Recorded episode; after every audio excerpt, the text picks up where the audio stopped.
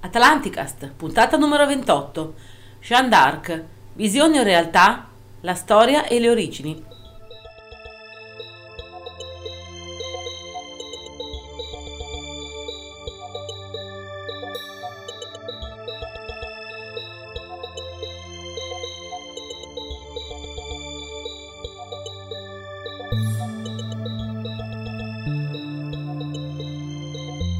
Un saluto lemuriano da Eugenio e un saluto atlantideo da Paolo. Puntata numero ventotto, con la primavera che si avvicina. Ecco, sempre più vicina. Sì, ultimamente siamo già in primavera. Siamo, ormai siamo già in primavera, il tempo sembra ancora autunnale, invernale. Spero che quando, per quando la puntata sarà messa in onda, finalmente il sole e i primi caldi abbiano già fatto capolino, anche perché siccome la primavera si avvicina, tanto, eh. No, per niente. Siccome la primavera si avvicina, io stavo cominciando a pianificare le mie vacanze all'insegna del mistero, ovviamente. Perfetto. Per andare in giro per il mondo a raccogliere informazioni poi da presentare nel podcast. E sto pensando, ho in mente un po' di, un po' di posti, un po' di idee. Mi piacerebbe tornare in una terra che, che amo, che apprezzo moltissimo, che è la terra Francia. Non è la prima volta che vado in Francia, sia per motivi di lavoro tradizionale, oltre che per svago.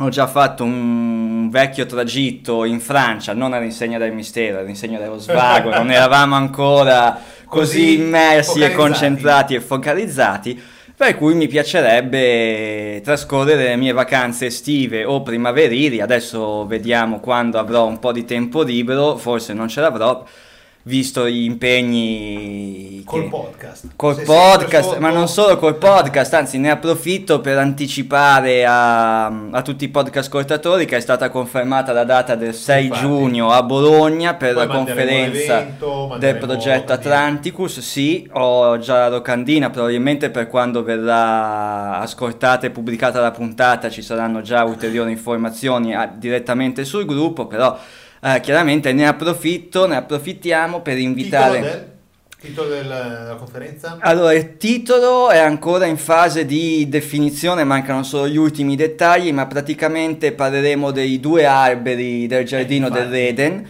Il titolo, il titolo è I due alberi del giardino del Reden, due alberi per un solo segreto. Pensa, cioè che ognuno, che molti pensano sia uno.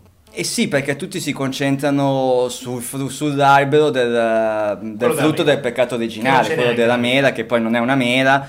I libri apocrifi di Enoch la descrivono come, come, uv- come uva, in realtà, ma a prescindere da questo abbiamo due alberi, uno della conoscenza, uno della vita, e nel corso della conferenza cercheremo di capire questi due frutti, i due frutti sì. di questi due alberi, che cosa rappresentano, che cosa siano, e secondo le teorie chiaramente del progetto Atlanticus. A proposito di Enoch, un nostro amico, Omer Serafini, Fantascientificast, eh, ci ha dato la possibilità, faremo sentire nelle prossime, in una delle prossime puntate, di un intervento di un'antropologa, mm-hmm. poi nomi molto, eccetera, molto, molto interessante, interessante. Eh, che non è la Sabina, che faremo sentire alla fine puntata, è una persona che ha fatto una, una disquisizione, diciamo che ha parlato relativamente a il saluto vulcaniano di Spock, sì, l'attore che è deceduto, deceduto da, da poco, recentemente, come me sì. sono, eccetera, e che sembrerebbe che si, mh, sia un saluto che arriva da ehm, Cabala ebraica. Cabala ebraica, e quindi all'interno del discorso eh, libro di Enoch, eccetera, eccetera. Però lo sentirete più in là, mh, ne parleremo meglio e la introdurremo meglio nelle prossime puntate. Quindi a questo punto un suggerimento per dove andare a fare le vacanze in Francia, all'insegna del mistero, perché uh, io ho in mente due luoghi. Però so che tu, insieme a, alla Sentinel Italia, agli altri membri del, dell'associazione, avevate fatto un altro percorso molto affascinante. Io avevo pensato, prima di, come dire, prima di pensare anche a questa opportunità, a questo consiglio che potevate darmi voi, che potevate darmi voi, a due luoghi, uno René Château, vabbè, Classico. Quindi René Château, terra catara e, e quant'altro, E poi invece ehm, in, verso la Bretagna, dove ci sono i siti megalitici più famosi di Francia. E anzi, a questo punto, se Eugenio mi permetti, aprirei subito la rubrica del, del Giro del Mondo in ottanta megaliti. Perfetto. Per parlare un accenno a questi megaliti di, di Carnac. Perfetto, Carnac, ottimo. In Bretagna, regione della Francia protesa come una punta verso l'Atlantico, terra coperta di brughiere in un'atmosfera piena di brume e di umidità. A parte alcune splendide città dalla storia millenaria come Rennes, Brest o Saint-Malo, il resto viene descritto, era descritto come una tetra campagna ove misteriose e colossali pietre verticalmente fisse nel terreno, i menhir, si ergevano quali enormi giganti pietrificati. Qua e là, tra gli arbusti, assieme a numerosissimi dolmen, silenziosi testimoni di antiche sepolture, secondo eh, l'archeologia tradizionale. E non è un'invenzione di quello che ha fatto Asterix e Obelix. No. Che lui si porta in giro... No, li hanno visti, sono, li ho visti anch'io, ho visto un Obelix che portava il menhir sulle spalle. In realtà infatti vado a Carnac per cercare di scoprire la ricetta segreta della pozione magica che li rendeva fortissimi. Nel pentolone. Nel pentolone, nella marmitta.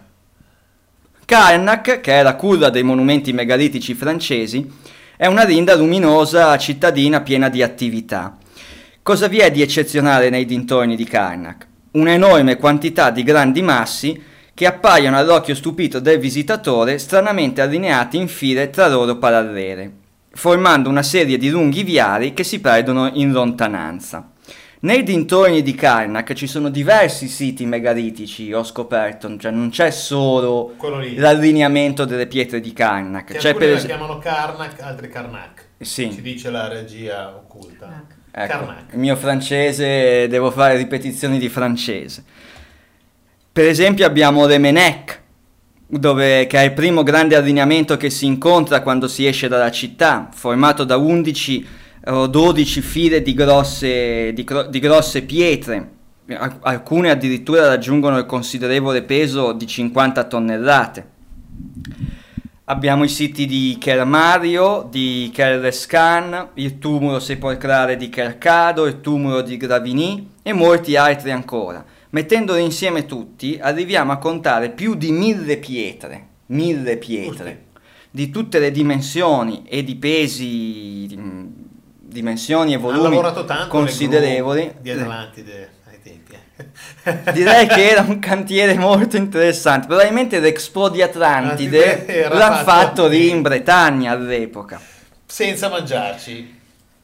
Ma questo spero di no, perché se anche ad Atlantide facevano di questi numeri qua, allora vuol dire che l'umanità non ha salvezza in realtà. Ora, la cosa interessante di questo... Allora hanno fatto bene a far vedere il diluvio, se era stato così. Eh beh, anche quello potrebbe eh. essere una causa. Probabilmente, chissà perché non lo mandano, ancora, non lo mandano anche adesso, eh, allora. Chi, chi mi chiede... Eh, infatti. La cosa interessante di, di questo sito, di, di questo insieme di siti che mi ha colpito notevolmente e che non sapevo, è che ehm, l'archeostro, l'archeoastronomo inglese Alexander Thom, che ha studiato questi siti, siti che ricordo eh, si parla di seimila anni fa, sempre secondo l'archeologia la, tradizionale, ecco, infatti, quindi l'archeologia, la, diciamo la storia ufficiale dice quattromila avanti Cristo. Esatto, noi di, di progetto Atlanticus come sempre riteniamo ci che ci mettiamo uno zero in più, perché la datazione delle pietre sappiamo che attraverso il carbonio quattordici è impossibile, per cui in realtà ogni datazione di un complesso megalitico si basa su altri elementi, ovvero i ritrovamenti organici trovati nei dintorni del sito, e questo purtroppo a mio avviso è una variabile fin troppo aleatoria, perché eh, se gli uomini della pietra si mangiavano, un panino, si mangiavano i panini, facevano i picnic nei dintorni di, o quantomeno realizzavano una, un villaggio piuttosto che, chiaramente la datazione rimane falsata. Ma eh, rifacendoci al discorso del, um, rifacendoci alle teorie ortodosse, quelle dell'archeologia tradizionale, quindi parlando del quattromila avanti Cristo, beh, eh, è emerso che eh, attraverso lo studio di questo archeoastronomo Alexander Thom Queste costruzioni, cioè questi megaliti, sono stati realizzati attraverso un'unità di misura comune, la cosiddetta iarda megalitica, la cui lunghezza risulta essere pressoché la stessa di quella che veniva usata in tutta l'Inghilterra della stessa epoca, okay, collegando quindi i siti uh, di Francia a quelli, in, a quelli inglesi. Tra l'altro mh, in questi siti abbiamo anche diversi cromlech, che sono i cerchi di pietra, um, secondo lo stile per esempio costruito um, presso Stonehenge, il cromlech. E allora qua ti fermo subito, ma se... per pura ipotesi, questi siti erano sia sopra che sotto il canale della Manica. Sì. E se la datazione fosse stata pre-glaciazione? Ho già capito dove vuoi arrivare. Doggerland. Doggerland, ovviamente Doggerland è la conclusione alla quale arriva Progetto Atlanticus, ovvero che quei siti megalitici eh, non sono altro che il retaggio Di un'unica. di un'unica nazione, chiamiamola così, doggerlandiana, doggerlandiana facente parte dell'antica civiltà antidiluviana atlantidea, superpotenza globale in tutto il mondo, di cui Doggerland, quindi tutta l'area geografica del Mare del Nord, l'Inghilterra, la Francia, l'Irlanda, messi tutti insieme, cioè tutti quei siti lì, compreso per esempio Dunengus, di cui abbiamo già parlato, e tutti i siti dei dintorni dove eh, registriamo presenza megalitica, fossero um, relativi a quel periodo, al periodo antidiluviano e alla presunta nazione di Doggerland. Sì, io sto riflettendo se un ipotetico, eh, non dico Stonehenge, però anche Carnac o qualsiasi eh, diciamo zona con megaliti, megaliti. si fosse trovata al di sotto, diciamo, dei, del livello del, dell'acqua, del mare, del mare eh, sarebbe rimasta così o no? Penso di no. Sarebbe eh, sepolta allora, dal limo. Sarebbe dalla... sepolta dal limo innanzitutto, quindi non necessariamente. Potrebbero essere cadute, potremmo trovare dei pietroni, potrebbero essere, come hai detto tu, sepolti dal limo, i, som- i-, i movimenti geologici eh. Eh, occorsi durante il diluvio e anche per, altre, per altri motivi, la tettonica, zolle, piuttosto che potrebbe aver cancellato tutto. Il cromlech delle dimensioni di Stonehenge eh, non è paragonabile per esempio a Yonaguni, dall'altra okay. parte del mondo, dove invece abbiamo un elemento oggettivo di...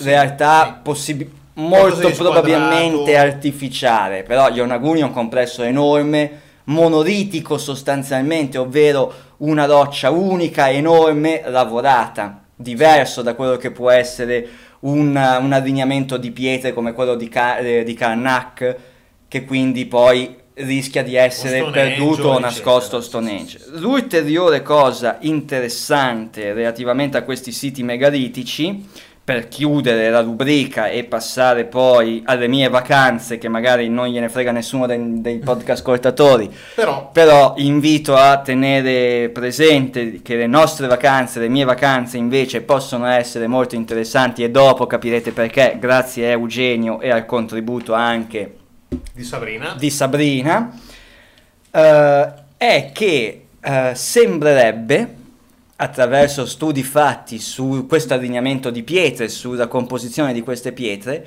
che siano state fatte, anche se mi riservo di eh, verificarlo con alcuni collaboratori con i quali sto seguendo questo tema su, su U F O Forum, secondo il triangolo pitagorico, quello della geometria di Pitagora e del teorema di Pitagora. Peccato che Pitagora... e la scoperta del teorema di Pitagora, quindi del teorema geometrico di Pitagora, arriva qualche millennio dopo. Infatti.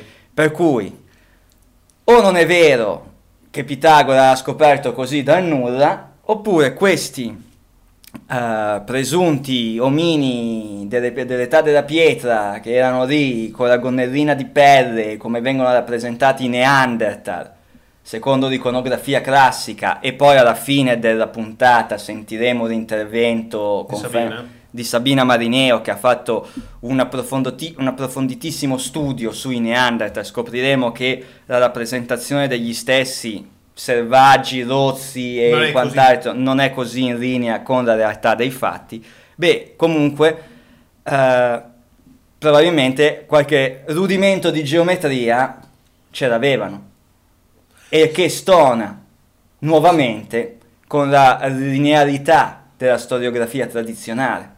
Ma sta ora... io ho in mente una tavoletta... Ma più che una tavoletta, forse una, una serie di incisioni che erano state trovate... E che hai qui nell'archivio della biblioteca di Alessandria? Io qua l'originale. Ah, ok. La matrice. Poi al museo hai mandato una copia. Le copie. No, um, contraffatte. Contraffatte. Ovviamente. Dove è stato celato la cosa, una delle cose più importanti, che non si possono dire. Eh, la firma dell'autore. Dell'autore. No, a parte gli scherzi. C'è una specie di incisione... Mm. Do, eh, età sumera, babilonese, assira, mm. più o meno quel periodo lì, dove è riportata, non mi ricordo se è il teorema di Pitagora o un qualcosa del genere, che però per la, diciamo, la storia ufficiale è stato scoperto molto tempo dopo. Ma pensa. E mi ricordo che Biagio Russo l'aveva messo sul Biagio suo libro. Biagio Russo ne aveva parlato sul, sul suo libro, su Schiavi degli Dei, sì, magari. E eh, sì, allora sì, devo sì, andare, sì. perché ce l'ho a casa, devo andare a riprendere quella pagina e andare, andare a vedere, perché non mi ricordo se è la via duecentoquarantatré o se la via duecentoquarantatré è quella relativa al discorso eh, Lulu, al discorso creazione, di creazione del, del genere, di creazione del genere umano. Vabbè, considerando tutti i documenti che sono andati perduti nella biblioteca d'Alessandria, chi può dire, magari c'erano trattati di geometria applicata e di geometria euclidea e pitagorica ancora prima che Pitagora ed Euclide facessero i loro, i loro teoremi. Stai parlando di teorema di Pitagora. Proprio oggi ho visto una stupidata su Facebook. Sai... quella serie di vignette tratte da The Walking Dead, che io non ho mai visto. Sì, sì, sì. Dove sì. c'è il padre che dice al figlio una stupidata e poi sotto... E gli, sì, e, e sì, gli dice sì, una roba dice... tipo perché Pitagora va in barca, qualcosa eh. del genere, e sotto c'è scritto teorema. Eh vabbè, è una stupidata che... Però mentre proprio Pita... l'ho vista proprio oggi, vabbè. Perché Pitagora... Allora Pitagora si chiamava Teo. Teo. Matteo Pitagora, in realtà. No, l'altra cosa...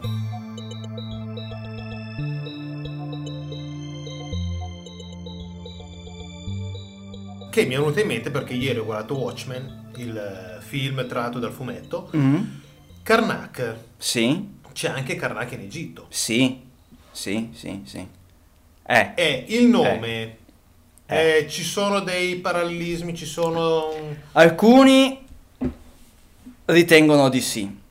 Altri? Purtroppo non sono riusciti mai a dimostrare con una ragionevole certezza... laddove il termine certezza, chiaramente affrontando questi temi, diventa sempre un eufemismo molto aleatorio, molto aleatorio ma si fa fatica a trovare una, una filologia, una, come si dice, un collegamento filologico a, tra i due idiomi, tra la lingua egizia e la lingua celtica sostanzialmente, perché poi Karnak lo chiamiamo noi adesso Karnak, non sappiamo all'epoca quale potesse essere la denominazione del sito all'epoca di Doggerland, visto che sì. l'abbiamo voluto associare a quel... E lo stesso ragionamento in realtà uh, sta dall'altra parte, sta in Egitto. Detto questo, dove mi mandi in vacanza? Allora, René Château, già detto no. No. Peccato perché c'è René Château, lì vicino ci sono anche discorsi sui cagò. Esatto, di riprenderemo cui riprenderemo anche con... Lì vicino c'è Carcassonne, che è una delle città, diciamo, medioevali più belle che abbiamo mai visto. Sulla strada... Eh? È la più bella che io ho mai visto, poi magari ce n'è altre. Non so. È la più grande, più spaziosa, con più negozi. No, vabbè, no, è veramente bella, Carcassonne è veramente bella. Eh... Poi ci sono anche dei, dei giochi di ruolo, delle cose del genere chiamate Carcassonne, che vanno molto in Francia. Sì, vabbè. E ehm, sulla strada uno si può, per andare a René Château, uno si può fermare, cos'è Marsiglia, zona sì, Marsiglia, eh, che sì, c'è quella... la cattedrale con il teschio di Maria Maddalena, dove si dice che lei è partita da lì col figlio. No. Eh beh sì, eh, l'area, geogra- l'area geografica è quella, Maria Maddalena, Maria Maddalena secondo determinate teorie sbarca nel, eh, mi sembra che sia... sbarca nel sud della Francia comunque, quindi, quindi sì, Marsiglia è arrivata, è vero, dove è arrivata, arriva, arriva, nel, arriva nel sud della Francia, tant'è vero che i Catari occupano la zona della lingua d'Oca e fi, fino, fino ai Pirenei sostanzialmente. E sui Catari dopo abbiamo qua Templari, Catari, un po' di libri, un po' di libri, ne parleremo, ne parleremo dopo. Quindi quello lo pos- pospongo a prossimi anni, la mia Perfetto. visita al Rennes-le-Château. Altra zona, sperando che il mondo non finisca prima, visto che... i, eh, visto i, Ucraina, i sommovimenti, Ucraina, Ucraina aerei che precipitano vabbè, sulle visto... Alpi e so, quant'altro. Caso, eh? Ci so, io ho visto... Controinformazione, informazione, disinformazione. Sì, sta succedendo di tutto. tutto, ormai si sta discutendo. Magari è solo il pilota. Magari è solo il pilota di... che ha deciso di, di suicidarsi, come la versione persone. ufficiale in questo momento racconta. Eh, dalla parte opposta rispetto, diciamo, Marsiglia a sud al nord, ci sono delle zone molto interessanti.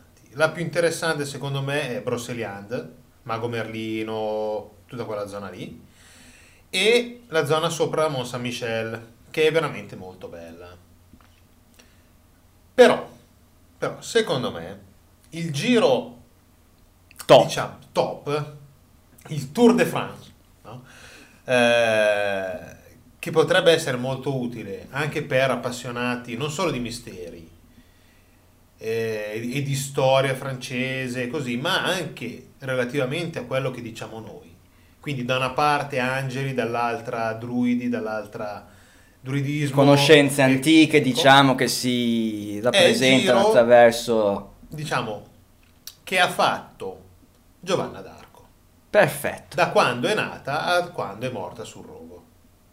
Ottimo, tra l'altro è una figura, Giovanna d'Arco, che mi ha sempre affascinato perché um, uno dei, degli argomenti, dei, dei temi, dei, dei temi salienti della sua esistenza, della sua, della sua storia, che mi ha sempre colpito è stata questa, uh, queste sue visioni di figure angeliche, che lei percepiva chiaramente come angeliche, eh, nascendo in una cultura prettamente cristiana, dell'Arcangelo Michele, della, di Santa Infatti. Caterina e quant'altro, che le conferirono quella missione che poi lei andò a compiere. Ha intrapreso e ha portato avanti fino, e fino, a, sacri- fino al sacrificio della, della sua stessa vita. E allora, parliamo di questo o parliamo prima dell'altra cosa?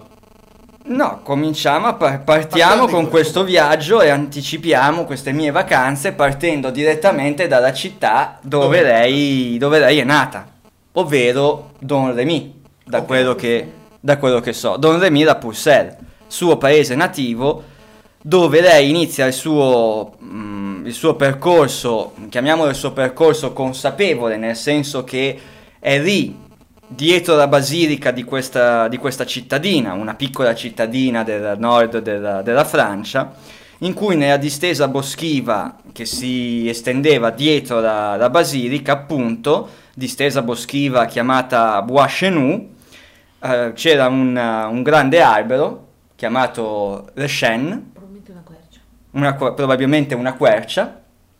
In sottofondo Do- sentite in sottofondo sentite la regia occulta, sentite, no, parlerà, sentite perché... Giovanna d'Arco, eh. Sentite Giovanna d'Arco che eh, oppure ci... l'arcangelo che sta come che ci sta raccontando, anche noi stiamo dicendo no, ma guardate ragazzi, è così, era una quercia. E, e proprio nei pressi di questa quercia lei vide per la prima volta, lei iniziò ad avere queste, queste visioni, queste visioni, e partendo già uh, da questo si pongono i primi quesiti per noi amanti di questo tipo di ricerche borderline e alternative, ovvero: poteva mai essere l'arcangelo Michele? O sì, sì. Ma chi è questo arcangelo Michele? No, esatto. Allora ci sono diverse, diverse idee. Noi quando siamo stati giù abbiamo parlato con un druido vero, non un druido tipo il Mago Merlino, cioè la classica figura con il barbone bianco. Sì, perché poi abbiamo l'iconografia, lo stereotipo del druido. Che... un nostro amico francese che è un... Eh, non diciamo chi è, eccetera, però adesso Sabrina dirà chi è. Eh, appunto. André Le Cossois. André, noi lo chiameremo André, mm. punto. Eh, tra l'altro una grandissima, gran brava persona. Ecco. Eh, e giustamente lui ci ha spiegato il fatto che da una parte lei aveva una cultura, allora, diciamo, quella zona lì comunque c'era già una cultura cristiana pre- predominante. Certo. Quindi immagino. È ovvio che quando lei vede una figura che può essere visivamente come un angelo, è un angelo, per un cristiano è un angelo, o è la Madonna, o, anche o magari un ti... santo, o una figura del genere. Ma anche perché ti trovi dinanzi a una uh, esperienza paranormale, chiamiamola coi nomi, un'esperienza mistica, un'esperienza paranormale di un essere metafisico che ti si compare davanti, è ovvio che il cattolico, il cristiano lo vede come un angelo, il druido, il pagano, lo vede come Una la fata. fata, l'entità dei boschi, il musulmano lo vedrà nella maniera sua e l'indù lo vedrà nella maniera sua. Infatti, e lo scientista zona... dirà che era soltanto un'allucinazione dei funghi allucinogeni, cioè ognuno chiaramente lo dice a modo suo. Peccato che tutto quello che ha fatto dopo... non spiega il fungo allucinogeno, perché eh, se perché io mi mangio il fungo allucinogeno comunque non do lì. risposta a, a quello che, alle grandiosità che Giovanna che d'Arco è riuscita a realizzare. E in effetti io sinceramente prima di intraprendere questo viaggio, il giro che abbiamo fatto, eh, non sapevo, nel senso avevo una, più o meno una, un'idea di chi fosse Giovanna d'Arco, della storia, ma non tanto delle tempistiche e non tanto di quello che materialmente poi è stato fatto. Eh, il nostro amico druido diceva che in quella zona c'erano comunque le feste druidiche, no? Feste pagane. Do, feste pagane do, e c'era anche una storiografia di visioni di fate e gnomi del bosco, eccetera, eccetera. Quindi diciamo che fondamentalmente lei non è stata la prima a vedere qualcosa, però... Dall'altra parte tu mi dici, potrebbe essere l'Arcangelo Michele? Io ti posso dire sì, nel senso che eh, da come stiamo ragionando noi, ipotizzando, esatto, era lì che volevo arrivare, ipotizzando la storia di partendo da Anunnaki o quel cavolo che erano, Y H W H e quello è, Nefine, eccetera, eccetera, eccetera, potrebbe essere che qualcuno, magari non fisicamente lì davanti, ma in qualche modo ma in qualche modo si è manifestato l'arcangelo inteso secondo l'ottica de, del podcast, ovvero non l'arcangelo che vive in una realtà metafisica trascendente creato da Dio per andare in giro a salvare il mondo, ma l'arcangelo in quanto facente parte della gerarchia de- di potere degli Elohim, nei quali si incarna poi il volere e si esercita poi il volere del Player B, del Player C, del Player A, a seconda di quale sia l'Elohim, il punto di riferimento del, del ruolo e della funzione di quel particolare arcangelo, che abbiamo visto nelle puntate precedenti, che ogni arcangelo tra l'altro ha la sua funzione, come se fosse un ministro di un ipotetico governo, un funzionario di un ipotetico livello di potere a noi invisibile. E non è neanche escluso, onestamente parlando, ma questa è una mia ipotesi, poi mm, mi conforterai oppure mi smentirai secondo le esperienze dirette che voi avete potuto avere durante questo viaggio. Uh, l'esperienza metafisica, cioè l'apparizione dell'arcangelo o l'apparizione mariana, perché poi alla fine tra Giovanna d'Arco che vede l'arcangelo e uh, la pastorella Fatima che vede la Madonna, non ci vedo una Così grande differenza, differenza non su quello che è successo dopo, ma nel, nell'evento in quanto tale. E allora ti domando, beh, uno, uno vede una donna normale con una veste bianca, l'altro la vede con un'armatura, o vede un uomo con un'armatura. Esatto, però... Ma mi sembra che lei abbia avuto non abbia visto solo uno, ma no, ha visto anche Santa Caterina, ha vinto anche Santa Caterina, ha, vinto, ha visto anche Santa Caterina, ha visto anche, dice di aver visto anche Santa Caterina e Santa Margherita, per cui, per cui tre uomini, figure, donne, di cui una con un'armatura anche rispetto alle altre due. E allora io ti chiedo, potrebbe essere una proiezione orografica quella che Giovanna d'Arco ha visto, quella che le pastorelle a Fatima hanno visto, proiezioni orografiche magari proiettate da Vimana che giravano su quella zona o che comunque erano solite girare in quella zona, finalizzate a trasmettere un messaggio o a dare degli ordini a una persona che veniva da questi esseri identificata come particolare? Sì e no, nel senso che eh, io ti faccio un esempio attuale. Se adesso io avessi la tecnologia per farti vedere un ologramma, sì. Se tu avessi una telecamera di fianco, sì. Lei riprenderebbe l'ologramma? A questo me lo devi dire tu, perché io esperienze tecniche di questo genere non sono esperto. Io voglio arrivare al discorso. Per gli antichi, per un antico che diceva il Vimana fa vedere l'ologramma, sì. O per lei che dice ho avuto una visione e quindi un ologramma, ma se non hai una prova materiale di qualcosa che te lo riprende, potrebbe tranquillamente essere una proiezione mentale fatta a lei e fatta a tutti gli altri che sono lì a guardare. Anche sì, sì, sì, sì, non necessariamente quindi un ologramma, ma un intervento, dire- di- un intervento diretto, tu dici, sulla psiche degli astanti, cioè sì, di quelli che sono lì. Nel senso che se mille persone vedono il Vimana che proietta un ologramma, che adesso noi chiamiamo ologramma, nel senso che sì, beh, certo, abbiamo chiamiamo noi adesso perché abbiamo però scoperto o riscoperto la tecnologia olografica. Però non è detto che materialmente sia fatto così e non sia una proiezione mentale. Ok. Punto. Poi, vabbè, no, ci, qua, ci, cioè. ci sta come ragionamento, ci sta, perché noi chiaramente abbiamo l'idea dell'ologramma, perché adesso l'ologramma lo conosciamo. Perché dopo Star Wars e la principessa... è nato classe. Non lo so se prima boh, non lo so, però beh, ologramma mi viene in mente quella cosa lì, punto, cioè non...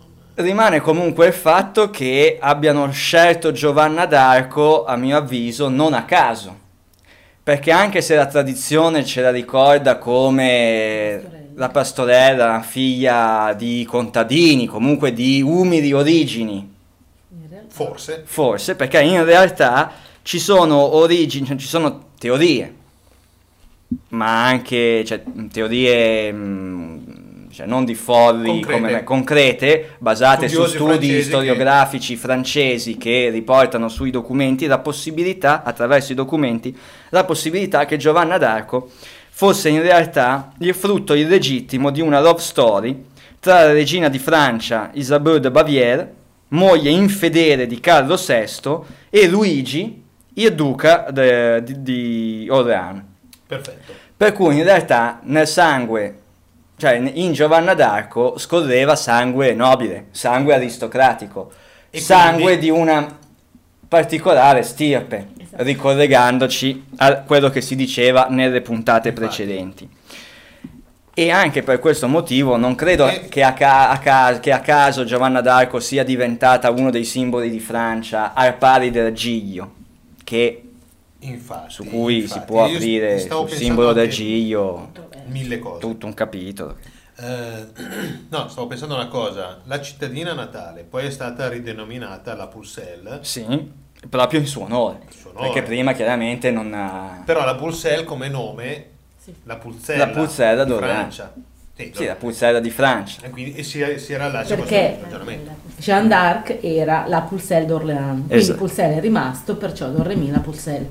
Perfetto.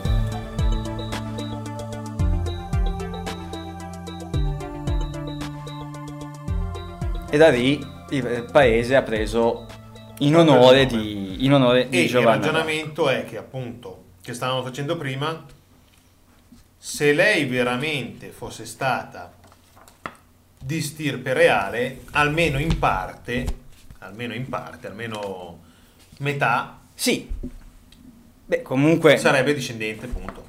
E soprattutto perché eh, l'aristocrazia e la nobiltà di Francia sappiamo che affonda nel suo albero genealogico, negli studi che stiamo portando avanti anche su U F O Forum, nel thread La stirpe del Graal, chiamata così apposta, l'aristocrazia francese ha un collegamento con i, i Merovingi, magari non in modo particolare il padre e la madre di Giovanna d'Arco, padre e la madre presunti di Giovanna d'Arco, ma l'aristocrazia francese, non possiamo parlare di aristocrazia francese senza citare le origini merovinge dei primi sovrani di Francia, dei primi franchi, Clodoveo, la linea di sangue, per esempio mi viene in mente Clodoveo, e i re merovingi in generale, che le leggende uh, narrano e descrivono come giganti, cioè giganti inten- inten- inteso come persone di, di alta statura, comunque massicci, robusti,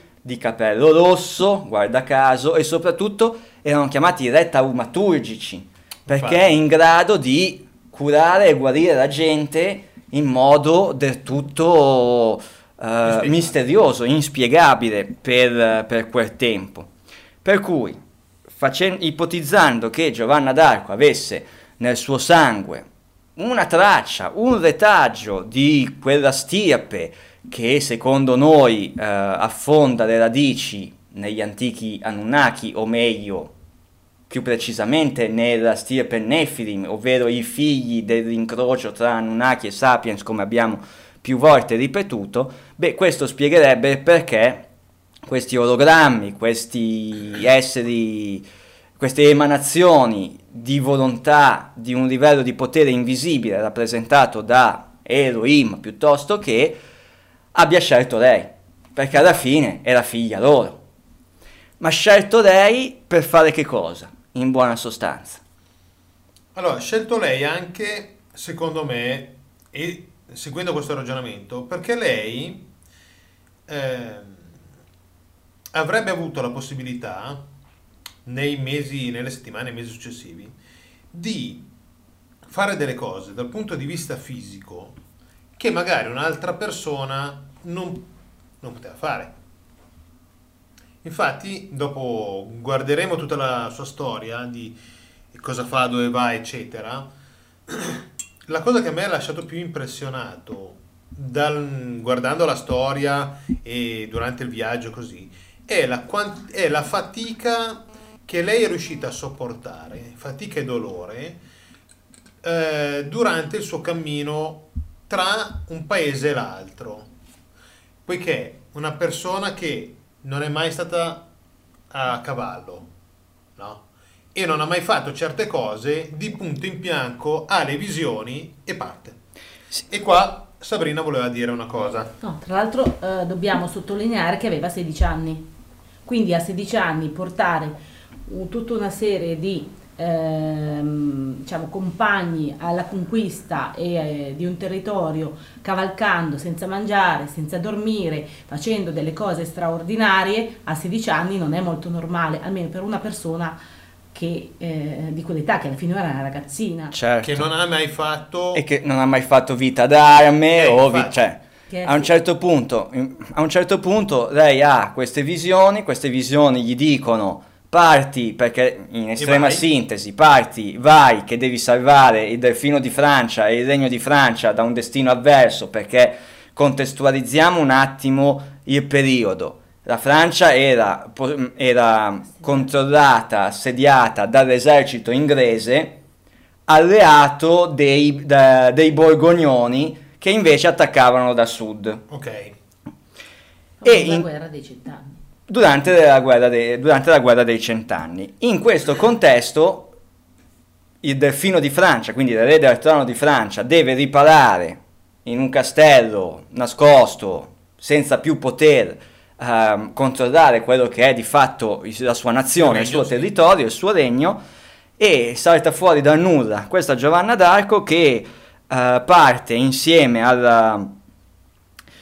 a un, un pugno di uomini il ventitré febbraio millequattrocentoventinove e parte per andare verso parte per raggiungere il delfino di Francia, e dal quale otterrà in modo altrettanto misterioso e incredibile il controllo dell'intero esercito francese.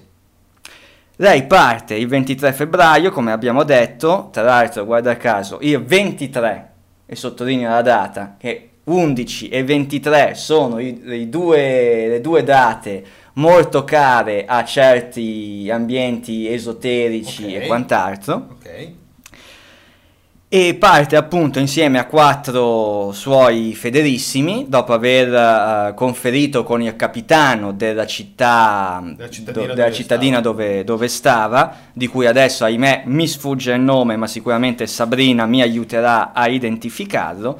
Parte con un cavallo. Robert de Boricourt. Come? Robert de Boricourt. Robert de Boricourt, de Boricourt, il mio francese, eh, devo, beh, vengo bocciato, devo fare ripetizioni di francese. Comunque parte, raggiunge la fortezza reale di Chinon, appunto dopo undici giorni di galoppo, senza mai fermarsi, senza mai mangiare, senza mai dormire. Questo sempre secondo, chiaramente, Uh, la leggenda era il mito di Giovanna d'Arco. Sì, però più che leggenda è storia, nel senso che le date sono quelle, le date sono la, quelle, la lunghezza così, è quella, così viene raccontato. I cavalli, non ci sono, non ci sono le automobili, a meno che il cavallo, cavallo non fosse volante. Un cavallo volante. Lei ci ha messo undici giorni e quindi si presume che abbia uh, cavalcato ininterrottamente, senza dormire, senza mangiare, insomma cose effettivamente surreali, che raccontate così risultano essere impossibili. Infatti. Ed è arrivata a Castello di Chinon. Ed è arrivata al Castello di Chinon. Sabrina, prego. Dove effettivamente c'erano delle guardie, eh, diciamo così, al, all'inizio della fortezza, che non l'hanno fatta entrare.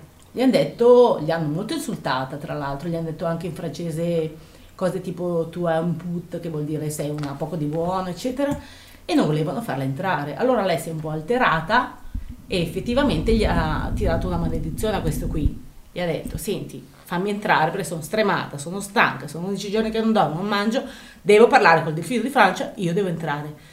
Niente, alla fine lei è entrata, perché con i suoi uomini poi è entrata, e gli ha tirato una maledizione a questo, diciamo, questa guardia, e tra l'altro la guardia poi è morta, come lei aveva pre- predetto, aveva previsto. aveva previsto, e lui è morto poi alla fine, perché si è messo, ha ostacolato il suo cammino per arrivare al delfino di Francia. Ha ostacolato quello che era stato, ha ostacolato quelli che erano i piani che erano stati conferiti a da Giovanna d'Arco di turno. Eh, da di turno. Ma tra l'altro anche il riconoscimento, cioè anche l'incontro con il delfino di Francia avviene eh, con particolari re- realmente incredibili e molto strani, perché cosa succede? Lei quando entra al castello di Chinon non c'è il re seduto sul trono che raccoglie e gli dice buongiorno, sono il re. No, effettivamente c'era una, una serie di nobili che l'aspettavano, non è che aspettavano proprio lei, erano lì tipo in una festa, e effettivamente tutti vestiti, il, tutti come, vestiti nobili, come nobili, e il re non era, non potevi identificarlo perché era vestito come gli altri. Eh, diciamo malgrado che la scommessa, malgrado questo, lei è riuscita a capire chi era il re effettivamente, e quindi poi si sono appartati, è andata um, direttamente da lui è andata direttamente da lui l'ha riconosciuto, gli ha detto tu sei il re, esatto, e si sono c'ho da parlare c'ho, c'ho da, da parlare, parlare con... e quindi si sono appartati per un lungo periodo, dicono proprio che sono stati, diciamo così, uh, a conversare parecchio tempo da soli, dove lui si è probabilmente ricreduto, gli ha detto probabilmente delle cose particolari, delle cose che lui magari si aspettava, delle cose... Gli ha passato il microchip. Anche, e quindi lui no, si è persuaso, gli ha dato un esercito. E gli ha dato l'esercito, questa è la cosa strana, cioè si presenta una così, a parte che già mi, mi riconosci, mi dici ho di che parlare, mi dici salverò la Francia, dammi l'esercito, e io se fossi il re dico sì, vabbè, sì, vabbè. ciao.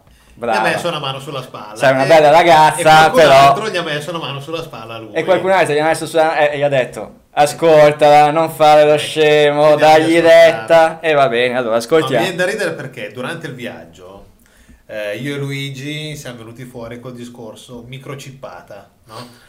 Eh, perché nella, diciamo nella, nella modernità tecnologica di adesso, no, è come se uno ti mettesse un microchip e ti desse delle istruzioni, no? niente, questo qua era una, una... che durante il viaggio che avevamo fatto era uscita, tutte le volte per... si parlava eh, eh perché era la microchipata, no? Beh, ma sai, eh, a parte il discorso del microchip, ma di casi di contatti, chiamiamoli così, anche se forse il termine contattismo non è, non è appropriato, perché non stiamo parlando di abduction, non stiamo parlando di, di questo, però io penso per esempio ai profeti della Bibbia, Ezechiele che vede gli angeli, che vede le persone, vede il carro di fuoco che vola e gli dice cosa deve fare, Mosè che vede il roveto ardente e gli dice, il roveto ardente gli dice che cosa deve fare. Alla fine sono tutte missioni che sono state assegnate a uomini, perché chiaramente l'Elohim di turno non è che poteva andare girando a fare macello. I tempi erano cambiati un po' rispetto al Beh, periodo una volta, antidiluviano. Secondo me, quando lui, quando il profeta vedeva il carro di fuoco o la scala, vedeva materialmente, non magari una scala, ma vedeva degli uomini spostarsi da una posizione alta a una bassa nel cielo, per cui il ragionamento della scala, oppure eh, vedeva il carro di fuoco, vedeva un qualcosa o il rovetto ardente e qualcuno che gli parlava, c'erano due altoparlanti molto grossi, una serie di LED, no vabbè, a parte gli scherzi, vedeva un qualcosa di più vedeva fisico. qualcosa di più fisico questo sì, questo, qua... sicur- questo sicuramente questo sicuramente, cioè all'epoca dei, delle fattispecie della casistica narrata nella Bibbia piuttosto che nei testi Veda e quant'altro, uh, anch'io ipotizzo e ritengo qualcosa di veramente più tangibile rispetto a quello che è l'apparizione metafisica di una visione intangibile come quella che uh, a quale probabilmente ha assistito Giovanna. Sì, non mi ricordo se lei, ma non mi sembra che lei abbia avuto delle eh, visioni di qualcosa nel cielo, no? Cioè soltanto visioni. Mm, no, di... questo non mi sembra di ricordarlo in quello che, in quello che ho letto e in quello che so di Giovanna d'Arco. Visioni e voci. Questo okay. È quello che Dicevano che, che lei so. sentiva le voci. Sentiva le voci. Il microchip.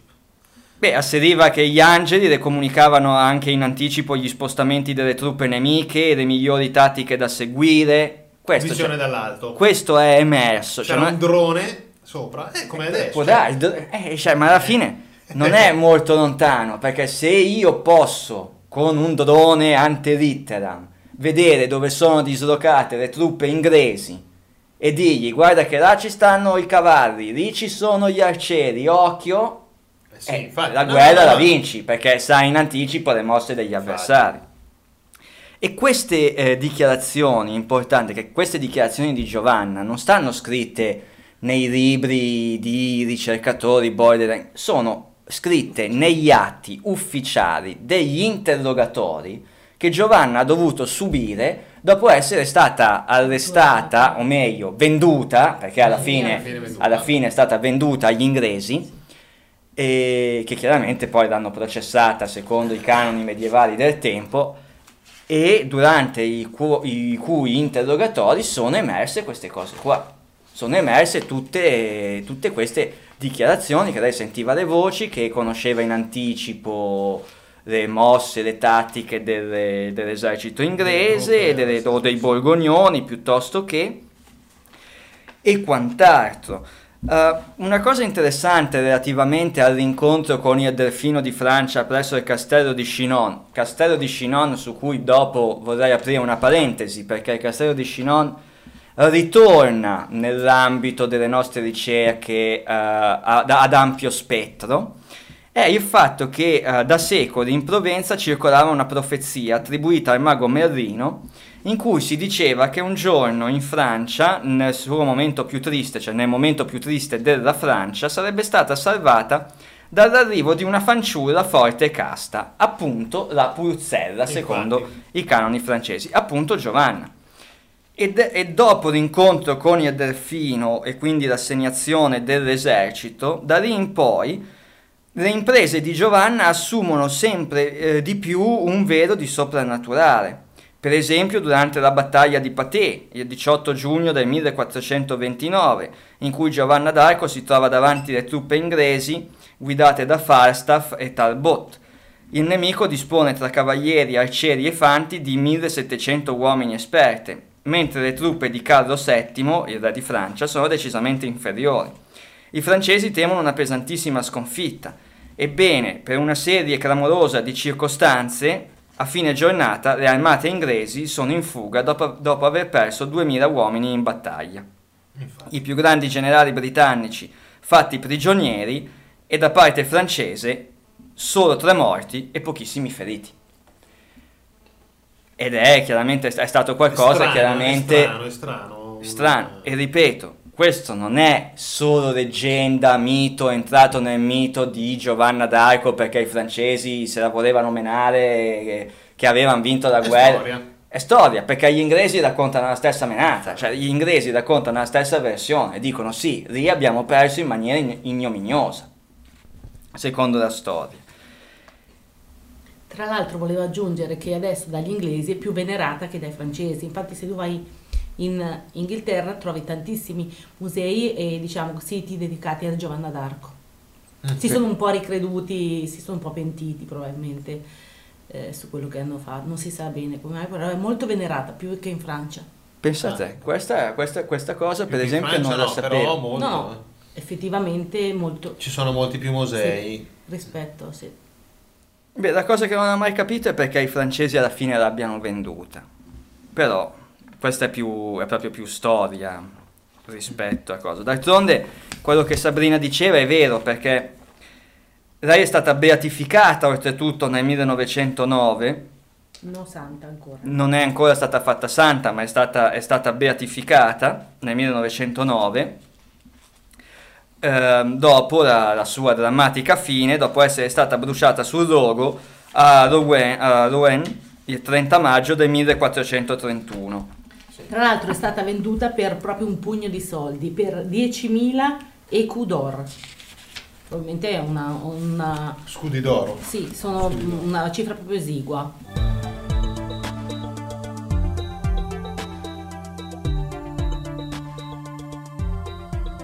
E dopo tutte queste incredibili, eh, epiche eh, battaglie, vicissitudini di Giovanna d'Arco, purtroppo la storia ci racconta e ci insegna che la sua fine fu una tragica fine. Venduta da coloro che sostanzialmente aveva difeso e protetto, perché alla fine la Francia è stata salvata da Giovanna d'Arco, gli inglesi sono dovuti, si sono dovuti ritirare e i borgognoni altrettanto.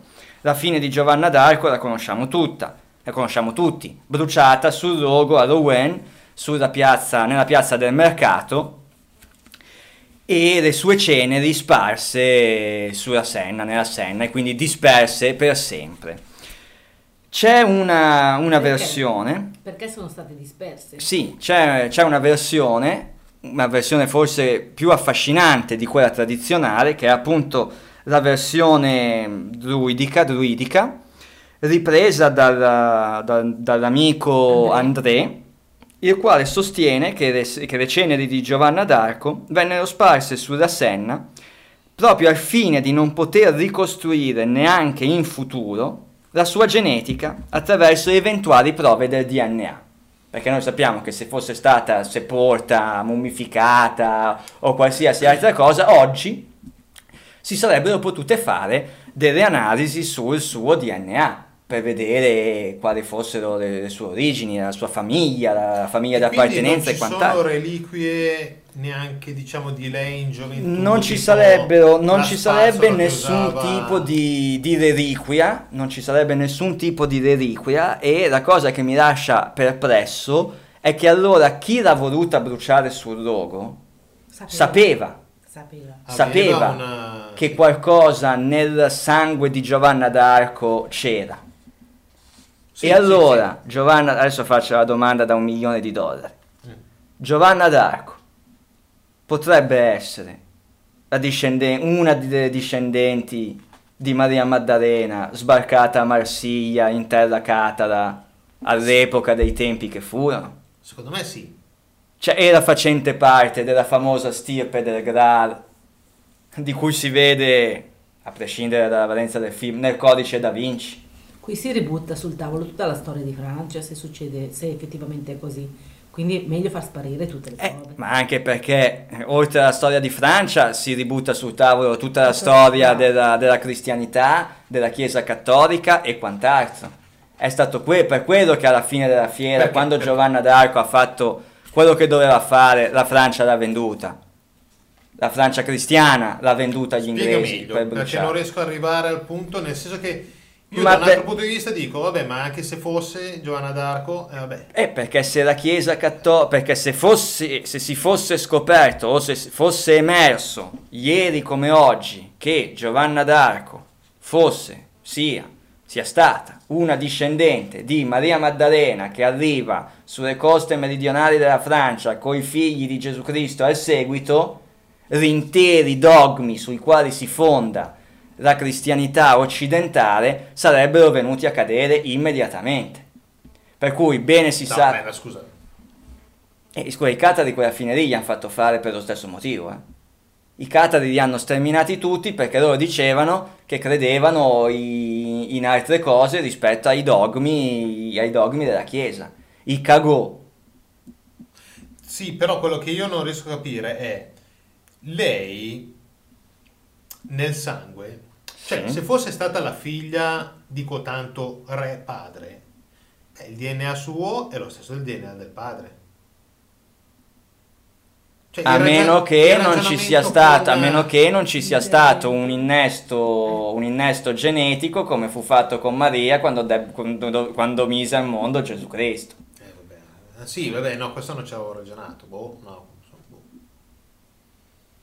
Punto di domanda. Sai, i Templari, i Catari e tutti quanti, cioè, in Francia, la Francia è straricca di queste storie proprio perché la Francia è uno, uno dei, dei territori in cui questi incroci, chiamiamoli esoterici, alchemici, si sono fatti molto concreti. Cioè, in Francia c'è di tutto, c'è, ci sono i Catari, ci sono i Cagò, c'è la storia dei Templari, c'è Chinon, c'è Jacques de Molay, di cui parleremo a breve. Chinon dove uh, che, che rientra nell'ambito della storia di Giovanna d'Arco. Chinon dove è stato uh, imprigionato Jacques de Molay un secolo sì, prima, un secolo prima sostanzialmente alle vicende di, di Giovanna d'Arco, perché Jacques de Molay viene rinchiuso a Chinon nel milletrecentosette, quando dopo l'arresto avvenuto a Parigi dovevano essere scortati fino a Poitiers, dove in quel momento risiedevano sia Clemente quinto che Filippo il Bello, e all'interno del castello, all'interno del, del castello di Chinon, appunto il maniero dove questi templari arrestati vennero rinchiusi, c'è una torre centrale che è sicuramente il posto più sicuro dell'inquietante fortezza, denominata Torre Codré, ed è lì che ci sono, dove, dove registriamo la presenza di alcuni misteriosissimi graffiti. Fotografati sui... anche da noi. Perfetto, vedi che alla fine è quello del giro de- della vacanza che devo fare. Ed è lì che alc- questi misteriosi graffiti, dei quali molti autori hanno scritto e provato a interpretare. Molti autori eh, ritengono che siano stati incisi proprio dai, dai templari imprigionati lì all'epoca, che, capito il destino al quale andavano incontro, volevano trasmettere un messaggio. Ho voluto lasciare dei messaggi per i posteri. Tant'è vero che questi graffiti sono incisi ad altezze anomale, quindi non a portata di mano, cioè sono in alto, oppure nascosti in alcuni anfratti, E, eh, che implicano il desiderio dell'autore, qualsiasi sia stato, di eliminare la possibilità che tali incisioni siano state fatte per trascorrere il tempo o peggio ancora per gioco, come alcuni pensano. Ortodossi pensano. A parte che un cavaliere templare accusato di eresia e prossimo alla morte non credo che abbia voglia di disegnare la scacchiera o il gioco, quello della triplice cinta.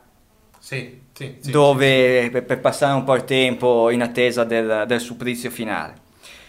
Sabrina, vuoi dire una sì, cosa? Sì, volevo dire che tra l'altro in questa torre dove sono stati, diciamo, imprigionati Jacques de Molay e eh, successivamente Giovanna d'Arco, praticamente eh, questa torre ha una campana. Questa campana è, in, è tra l'altro ancora intatta ed è perfettamente orientata con la bussola.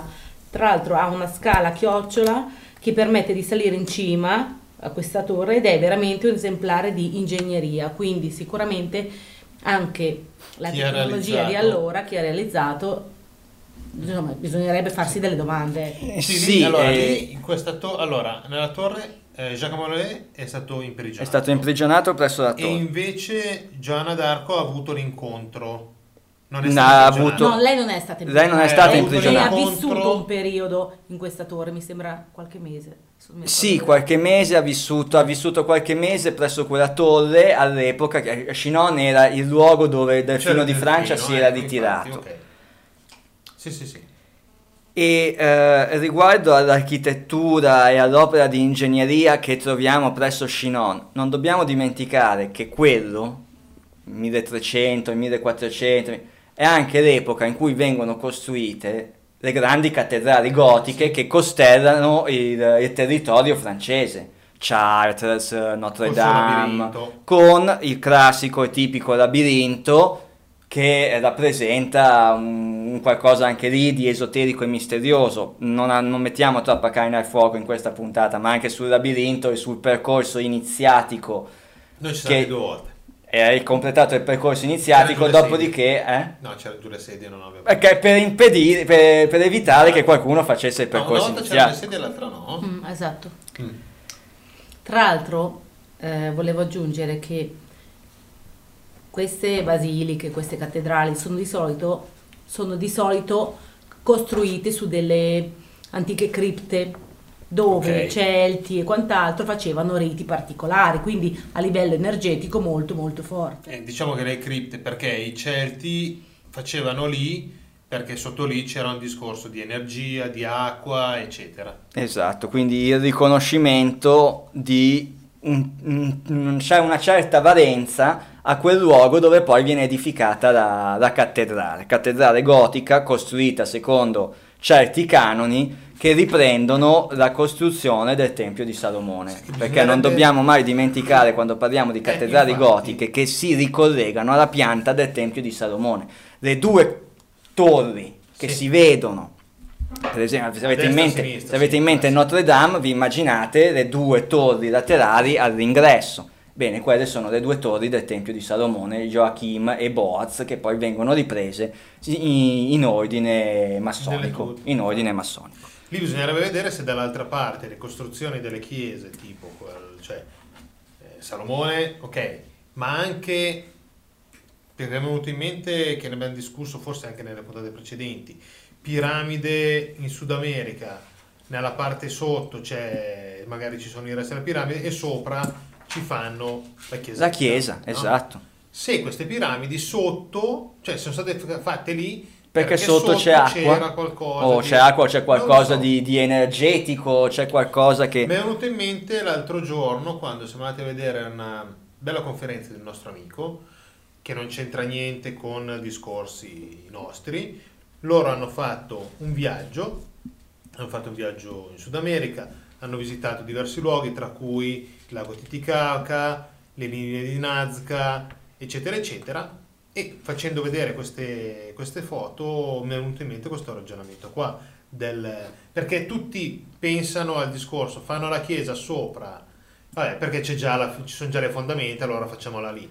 No, spesso volentieri è perché quelli lì sono dei luoghi di culto erano precedenti, luoghi precedenti, quindi li hanno voluti mantenere successivamente. Una pratica comune, perché se pensi che i romani hanno costruito il Tempio di Giove sulla piattaforma di Baalbek, è stessa roba. Insomma, diciamo che viene riconosciuto un certo significato a un determinato luogo, a un determinato luogo. I cristiani l'hanno fatto nei confronti dei pagani, perché comunque riconoscevano che in quel luogo i pagani l'avevano fatto lì per qualche per motivo. motivo strano, compreso il Pantheon a Roma. Il Pantheon è un'edificazione pagana, non ha niente a che fare con una chiesa cristiana, sì. Ed è diventata la prima chiesa cristiana di Roma, perché quando è subentrato il cristianesimo hanno detto lì c'è il Pantheon, l'abbiamo fatto per questo motivo, adesso diventa il luogo di culto della, della cristianità. No, e parlando di questa conferenza, la cosa inter- conferenza, non è una conferenza, ma è stata una mostra di foto fatte da loro. Una mostra fotografica una mostra del, del loro viaggio. La cosa interessante è che non abbiamo fatto domande specifiche, non siamo entrati più in dettaglio, più di quel tanto in dettaglio. però la sensazione è stata che loro, di fronte alle linee di Nazca, dal vivo, di fronte a ehm, Cuzco, eh, Colla Taitambo e l'altro posto che non mi viene in mente adesso, Tiwanaku, Tiwanaku eh, eccetera, quando vedevano questi pietroni messi lì, si, anche loro si sono domandati, anche loro hanno detto c'è qualcosa che non quadra. Eh. Cioè, adesso non è poi magari uno ol- non va oltre. Adesso non voglio alimentare la, la solita polemica nei confronti dell'archeologia tradizionale e dell'ortodossia tradizionale, ma la storia dei pietroni fatti con gli scalpellini di rame puoi raccontarla finché uno non va e vede con gli occhi il pietrone, perché quando vedi il pietrone lavorato in quella maniera lì, una domanda te la fai e la risposta non arriva, punto, no. Fine, e quindi rimane lì. Va bene, andiamo no, avanti. Ma andiamo avanti, io direi a questo punto, siccome abbiamo introdotto un attimo il tema dei Templari attraverso la prigionia di Jacques de Molay, anche lui accomunato da una fine tragica sul rogo come Giovanna d'Arco, lì nella tua biblioteca di Alessandra di vedo un po' tutto... di libri che parlano appunto di Giovanna d'Arco e allora, i Templari. Prima di tutto quello su Giovanna d'Arco, l'unico che avevamo qua. Uno bello ce l'ha Anna Maria, che gli abbiamo trovato noi su Giovanna d'Arco. Una Uno, prima stampa una prima originale. Stampa stupenda. Stupenda del inizio millenovecento. Sì, che abbiamo visto in un, in un caffè, qualcosa del genere, là, alla, diciamo messo lì in bacheca, così, l'abbiamo come presa cimelio, sì. come cimelio, l'abbiamo guardata, gli ho detto quanto, quanto costa e fa no, non si vende. Non si vende, va bene, eh, non è vendibile. Abbiamo cercato su eBay, l'abbiamo trovato. Okay. A un prezzo importante, a un prezzo, però c'era. Importante, ma a un non prezzo non acquistabile però. No, un no, prezzo no. acquistabile però, ah, importante ma acquistabile diciamo. Ma... per i nostri podcast ascoltatori, pensate che si possa trovare ancora su eBay no, questo libro? No, forse due copie. Un paio di copie, boh, però bisognerebbe eh. guardare. Io non mi ricordo. Ah, perché era proprio una prima versione integrale. Quindi sì. diventa pressoché... con le pagine proprio vecchie. Una rarità, una rarità. Sì. Voi mettete dentro Jeanne d'Arc, guardate, quello che costa di più è, è quello. quello. No, però era un, anche un libro eh. molto molto alto, sì, doc- sì, era molto, molto dettagliato bello. e documentato. Molto bello. Quello che abbiamo qua noi è un libro in, in inglese scritto da un francese, Pierre-Gilles Girault, Jeanne sì. d'Arc, Jeanne of Arc. Beh, nella versione inglese, io con la versione inglese, è Jeanne of Arc. Eh, una particolarità è che quando vai nei musei in Francia, quando acquisti libri, spesso non c'è la versione in italiano, quindi de- eh, devi prendere un francese, un inglese, un spagnolo. La grandeur francese, il nazionalismo francese. Ma no, ma si più dic- che altro perché no, ce ne sono pochi secondo me in italiano su, su Giovanna d'Arco, ce ne sono molti di più quelli in francese o quelli magari solo tradotti in inglese. E... no, stavo pensando, adesso la butto lì come domanda, ma perché si chiamava d'Arco?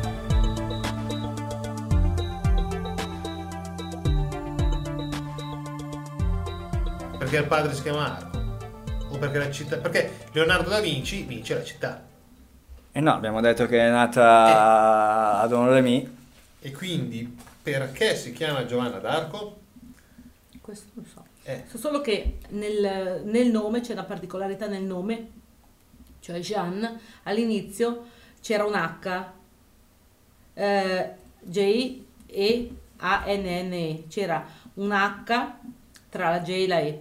Solo che col tempo è stata persa, è stata persa. a livello di pronuncia, eccetera, l'hanno tolta. Anche perché il france- ma anche perché il francese come lingua probabilmente si è evoluta di conseguenza. Quello era il francese. L'unica cosa che il nome era così, era con un H che adesso... Infatti, sì, infatti nella firma, stavo guardando yeah, qua, nella yeah. prima pagina c'è yeah. la firma yeah. sua, con l'H, hey, guarda. C'è J E H, eccetera.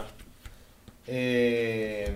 ok, poi oh, già che ci siamo, di un attimino parla te di questi due libri qua, che intanto io cerco e vedo se trovo quell'altro libro. Allora, abbiamo due libri di Massimo Centini, che nostro amico. nostro amico di cui abbiamo già parlato, che ha partecipato diverse volte al, uh, ai memorial uh, organizzati dalla Sentinel in onore di Carlo Sabadin. Massimo Centini, che è un um, antropologo. antropologo di fama e fama mondiale, di, bravissimo di fama mondiale bravissimo di Torino, di Torino. Sì, di Torino. E uh, mh, ho qui in mano due sue opere.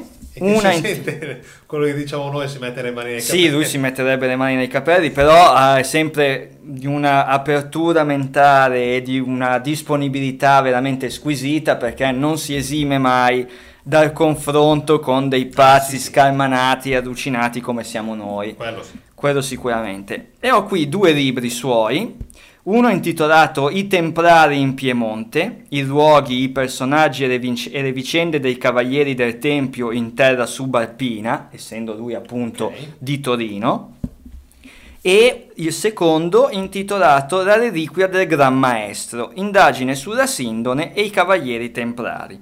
Il primo che ho citato, edito da uh, Accademia Vis Vitalis, mentre il secondo edito da P M. Riguardo al primo, leggo eh, rapidamente un paio di righe sul retro di copertina. Sui Cavalieri Templari è stato detto di tutto, anche su basi prive di concretezza, determinando di conseguenza errori filologici anche gravi e promuovendo un'immagine mitica del Templare che ancora oggi costituisce uno dei luoghi comuni più difficili da sradicare. Pur con la consapevolezza che in molti casi non è facile scindere la realtà dalla fantasia, cercheremo di offrire una panoramica generale sulla presenza templare in Piemonte. Le nostre fonti saranno in primis i documenti, poi le limitate tracce architettoniche, lievi indicazioni toponomastiche e suggestive tradizioni radicate nella cultura locale. Per cui a tutti i podcast ascoltatori del Piemonte non possono non acquistare questo libro, non rec- recuperare questo libro, e mentre io mi faccio le vacanze in Francia, loro si fanno i picnic a Pasquetta, come vanno a fare un giro in Piemonte presso i siti templari. Certo. Invece il secondo libro, dove invece si parla di templari e sindone, Massimo Centini scrive: quando il diciotto marzo dell'anno domini milletrecentoquattordici Jacques de Molay, gran maestro dell'ordine, fu arso sul rogo a Parigi, era già riuscito quasi miracolosamente ad affidare il Graal e la Sindone ad alcuni fedelissimi cavalieri del Tempio. Irrazioni o realtà? Prendiamo il libro, leggiamolo e lo scopriremo, o quantomeno scopriremo okay. l'idea di Massimo Centini al riguardo.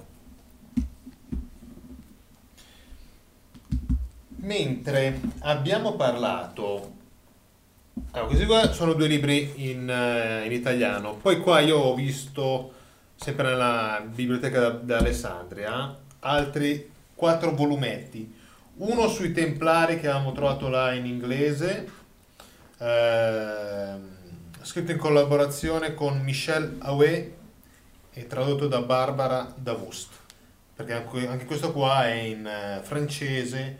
Si chiama I Templari, The Templars, eh, della M S M. Eh,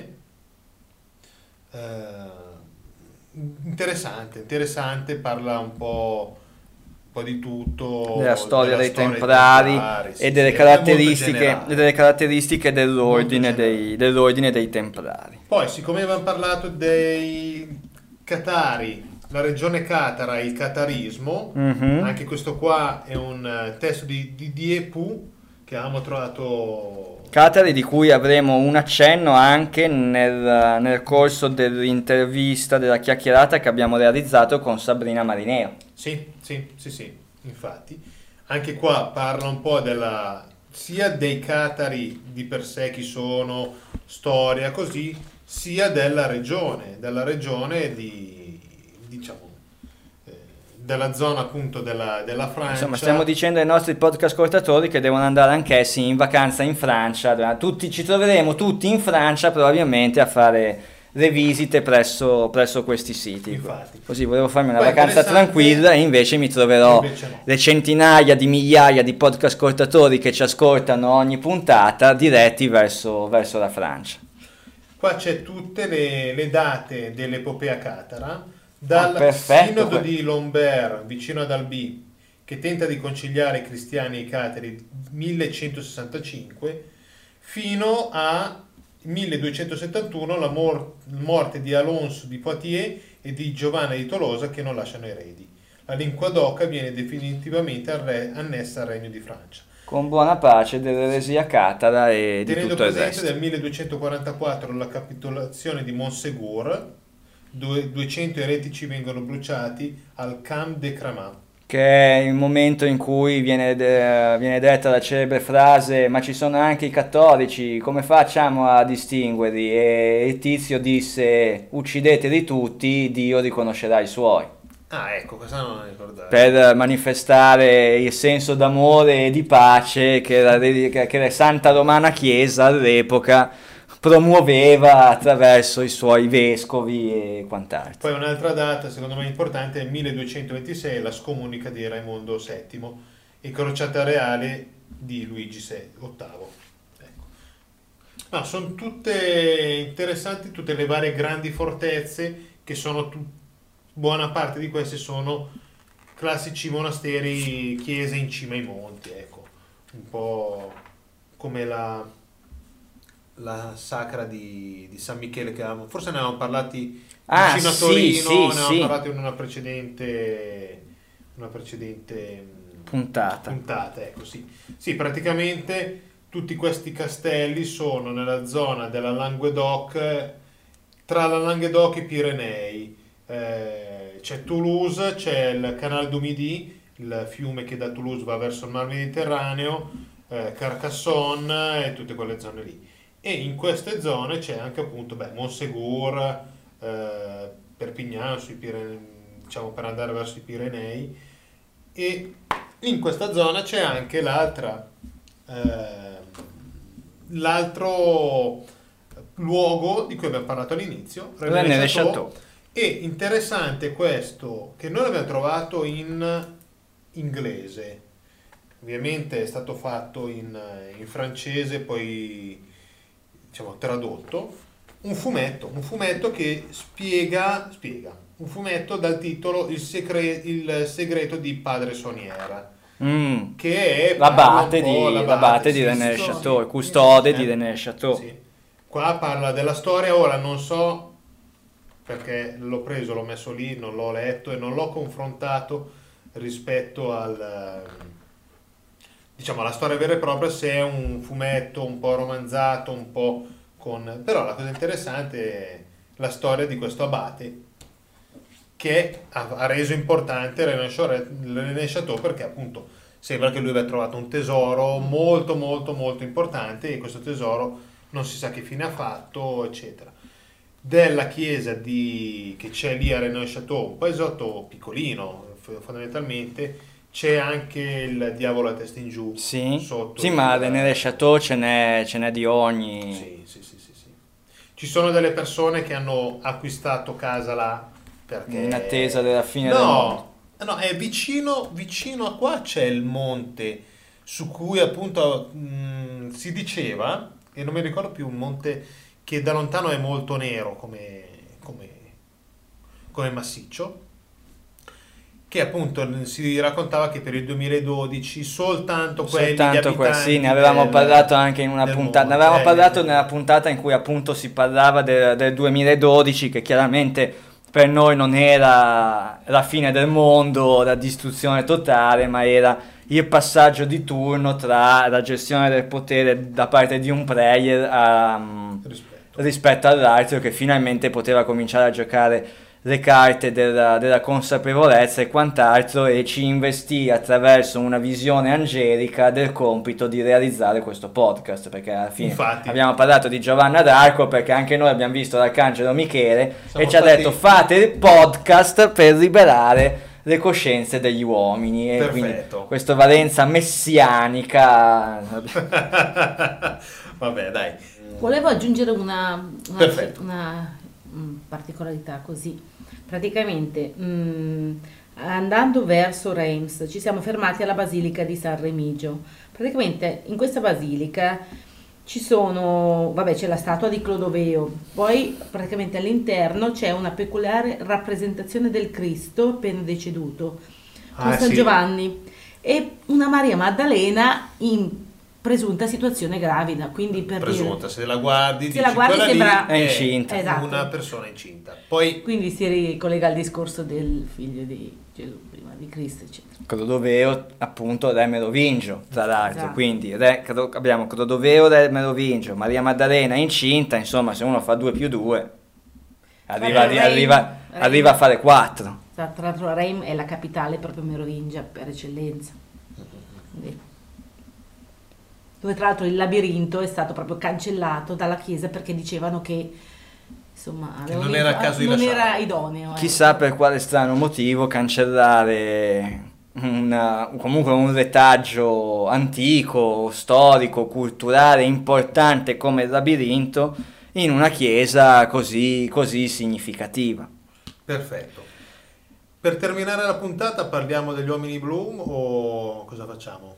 Sì. Di quella cosa che ci hanno di detto quel segreto, eh. di quel segreto segretissimo. Allora, noi siamo stati contattati non da, da dalla visione angelica del no. prima era Michele no, siamo stati che... contattati da, un, da una persona che poi andando a guardare un attimino, facendo un po' di indagini, ci è sembrata abbastanza indagini complesse perché c'è ben poco di lui in giro Beh, per però, uh, di informazioni, però ci ha mandato questa segnalazione e abbiamo voluto allora approfondire. All'inizio è sembrata una stupidata. Sì, pensavamo, all'inizio pensavamo che fosse proprio una, una butade di un pazzo. Sì, sì, una cosa, vabbè, va, ci stiamo provando con questi due qua, vediamo se abboccano. Esatto, vediamo se abboccano, che però, gli facciamo fare la figura però, dei pellegrini. Però, però, però siccome nelle nostre precedenti però, puntate avevamo parlato delle cinque...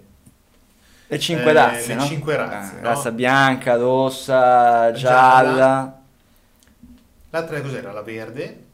No, no, c'era la nera, la rossa, la bianca, la gialla e infine, ah, sì, sì. E infine era, la, era quella, la, blu. quella blu, quella degli uomini blu.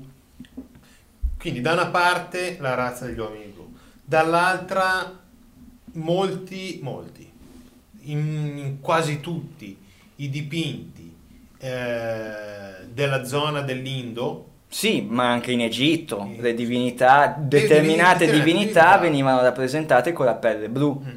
Alcuni dicono, ne avevamo parlato con, con Enrico, con, con Enrico Baccarini, Baccarini. Ci siamo trovati alla sua conferenza molto interessante, eh, lui dice no beh però il, il fatto che era blu è perché spesso venivano eh, perché emanavano purezza, emanavano energia, sì, eccetera. Esatto. Però dall'altra parte se uno va a guardare proprio non, è, non c'è un tratto diciamo nel disegno come per esempio nei disegni cristiani, quando fa vedere la Madonna o Gesù che... che gli fanno è, la luce da dietro, la aureola piuttosto che... è una figura dipinta di blu. È una figura colorata, dipinta di blu, come se avesse la pelle blu, tant'è vero che ne ho parlato uh, anche in un articolo che scrissi diverso tempo fa sugli uomini, sugli uomini blu, intitolato appunto Quegli uomini blu, dove andavo a um, approfondire uh, so, l'idea quel, quel cavolo, degli, di, quel uomini cavolo di uomini blu dove andavo ad approfondire l'idea l'idea che poi non è un'idea, è una cosa medica, scientifica, sì. provata, che l'esposizione a determinati elementi come l'argento colloidale, l'argento molecolare utilizzato per curare determinate disfunzioni ti rende effettivamente la pelle blu. Uh, riportando il caso di quel cittadino americano che per curare la dermatite assumeva sostanze ed era diventato esattamente di colore blu, blu. Di colore blu, ma non blu, cioè blu, blu, blu. Sì, infatti, sì, veniva, infatti veniva definito il grande puffo, ecco. E proprio su questo questo personaggio che ci ha contattato ha detto che sembrerebbe, signori, approfondite il discorso dei puffi. Infatti, perché infatti. sembrerebbe che Puffi che ovviamente ognuno di noi conosce, Puffi, Puffi quei Puffi creati da Peio eh, e che si vedono in televisione, sui fumetti, Becca. eccetera eccetera, i Puffi. Infatti.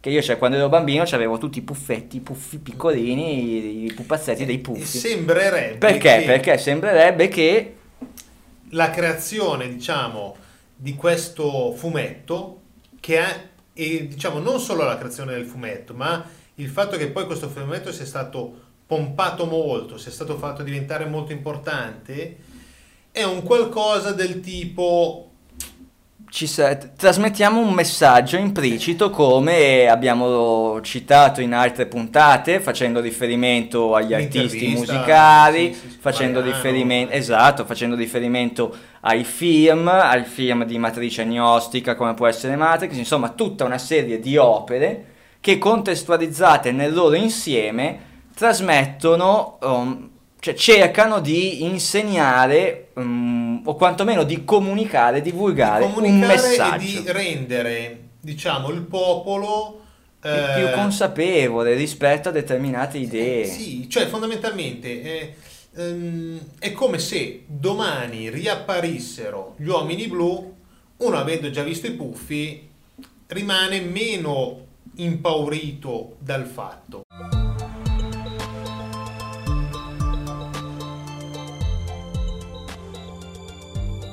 Perché li hai visti durante la tua infanzia, quindi hai fatto, hai fatto abitudine all'occhio. Ha un qualcosa di... Come coi Visito e sei rettiliani. Lì erano un pochettino più cattivi. Lì erano più erano cattivi. Leggerissimamente più cattivi. Invece questo qua, questo Però fumetto, la logica è la stessa. Sembrerebbe appunto eh, appositamente, appositamente in maniera molto, molto buona. E appositamente anche il fatto che sono tutti, tranne Puffetta, sono tutti, tutti di uomini, razza, tutti maschi. Eh, di, razza di, di sesso maschile.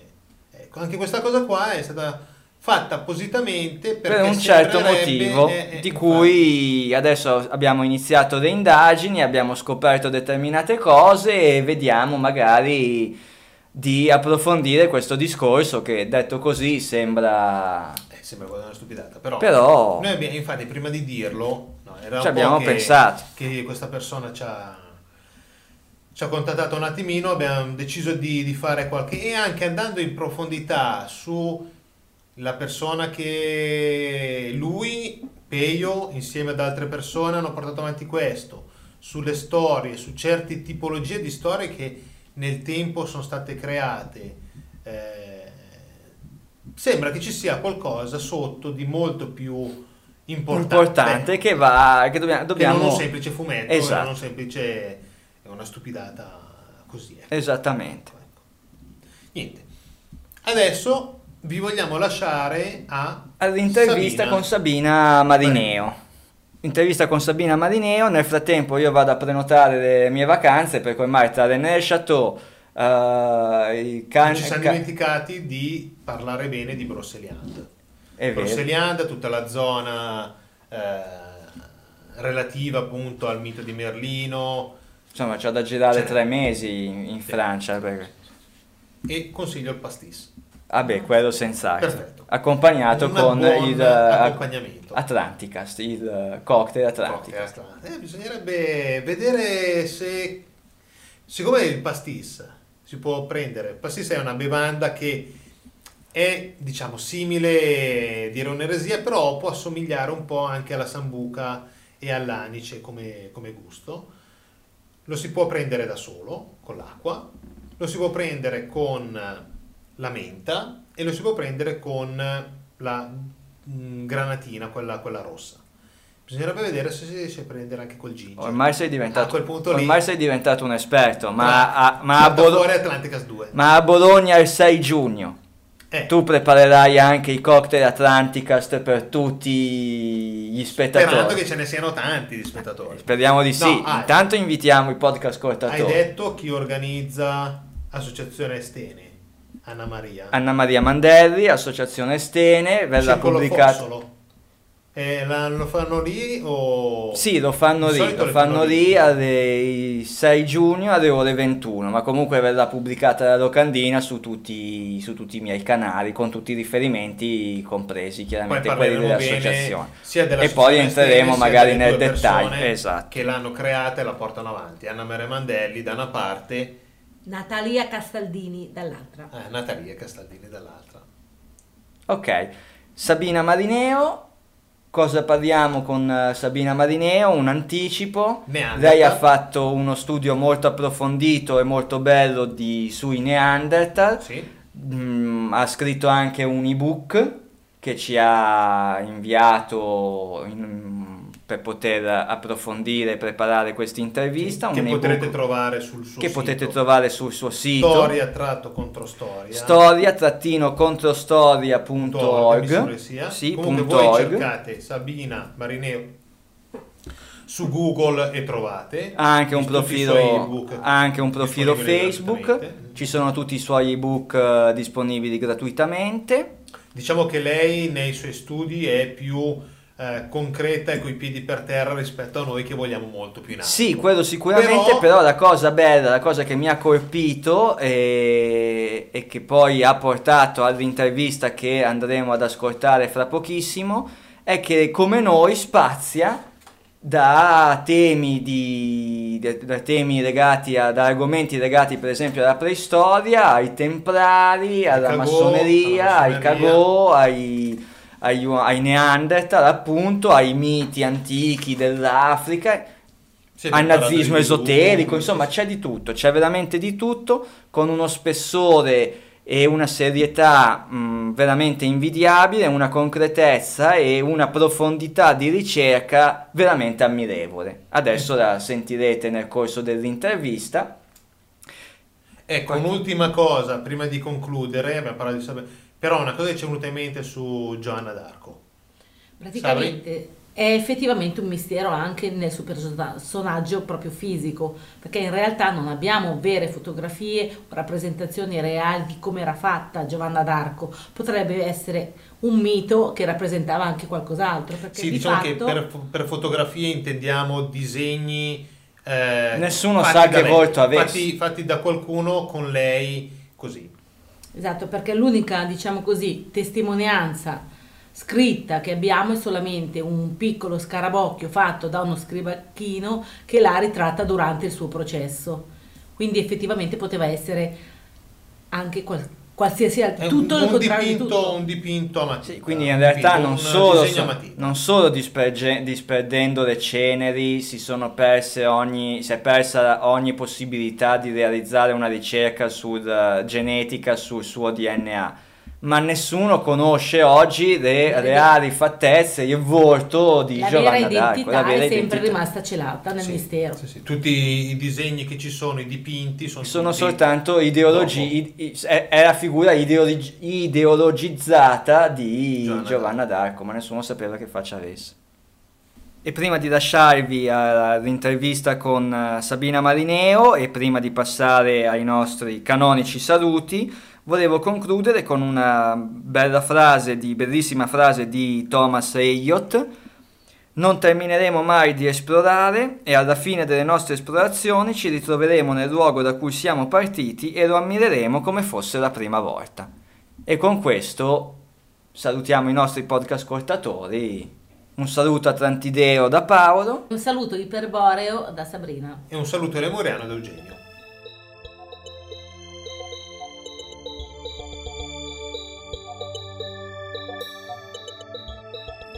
Allora, siamo qui oggi con uh, Sabina, nostra nuova amica, Sabina Marineo, che ho conosciuto per caso, tutto sommato, uh, nel corso delle mie ricerche. Avevo trovato questo sito, il suo sito, dove presenta e pubblica buona parte delle sue ricerche e materiale. Moltissimi articoli con, diciamo, temat- approfondimenti e tematiche e argomenti diversi. Esatto, e avendo condiviso un suo articolo, su una sua ricerca sui, sui Neanderthal, siamo poi, siamo poi sentiti, siamo entrati in contatto ed è nata, siccome abbiamo, uh, condi- condividiamo interessi comuni, è nata l'idea di realizzare questo, questo incontro, questa intervista nello stile del nostro podcast, una conversazione più che un'intervista, riguardo appunto tutte le tematiche di, di comune interesse che Sabina porta avanti nel suo sito.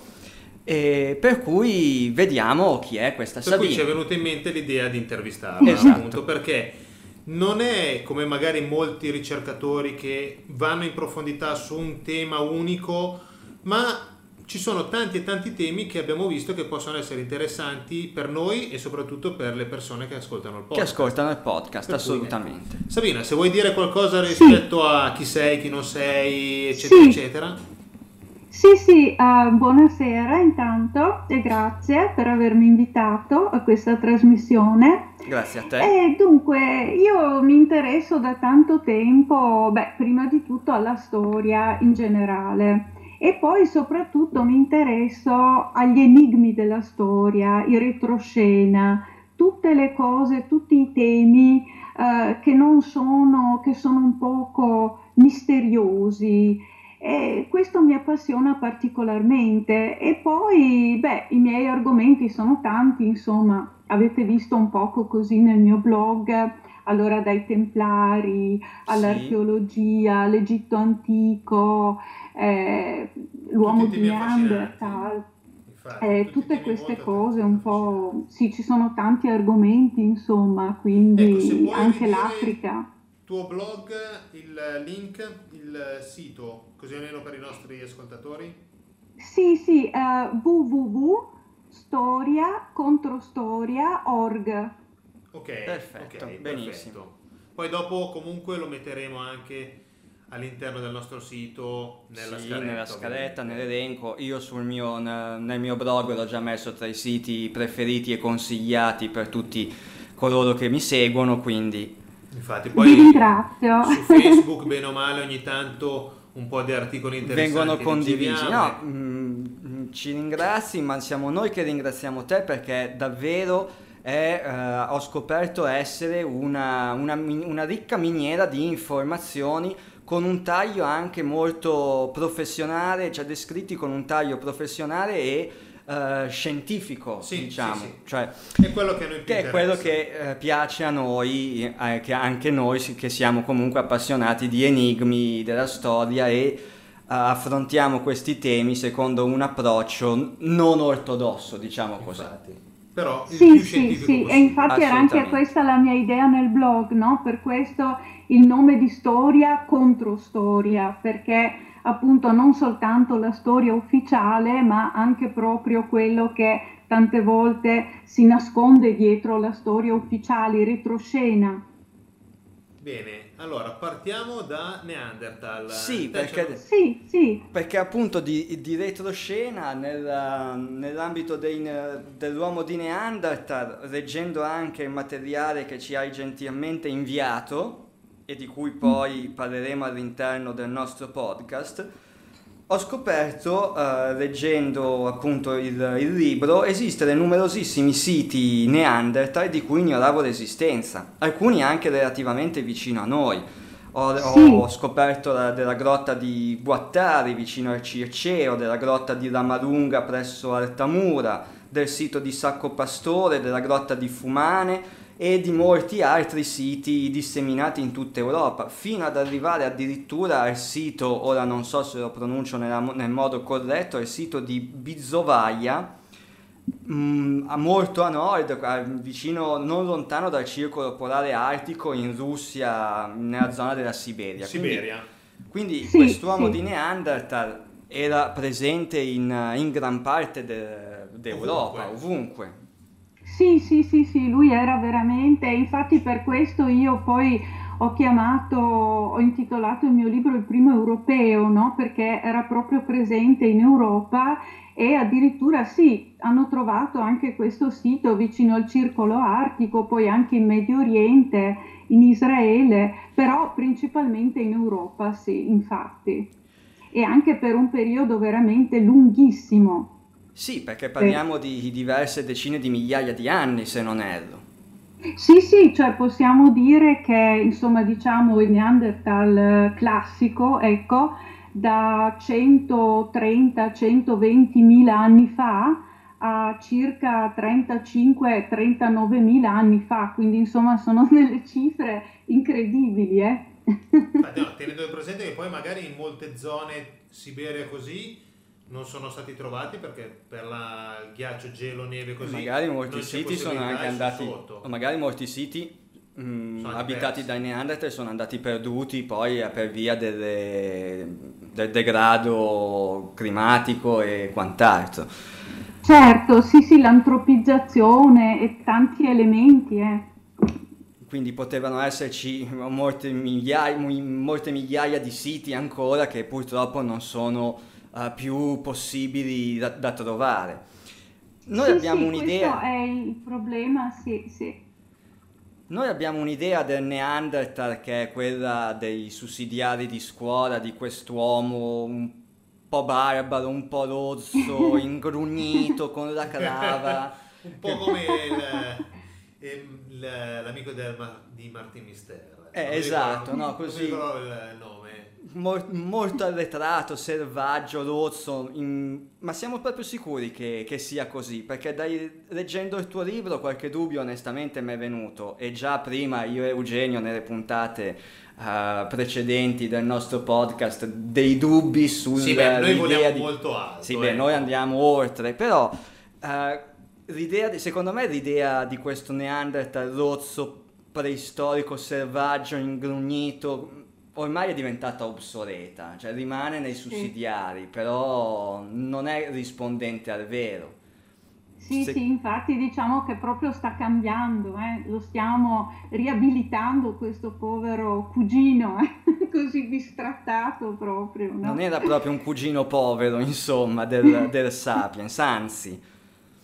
Sì, sì, sì, sì, perché insomma sempre questa immagine rozza che proprio diciamo si era cristallizzata nell'Ottocento poi, no? Questa immagine così, l'Homo sapiens, quello più nobile, e invece l'uomo di Neanderthal, il cugino rozzo, impresentabile, no? Ma invece appunto adesso questi reperti che sono stati trovati anche recentemente hanno proprio... cambiato quest'immagine, no? Perché abbiamo trovato questi utensili, per esempio, no? Ecco, che dimostrano, sì, sì. No?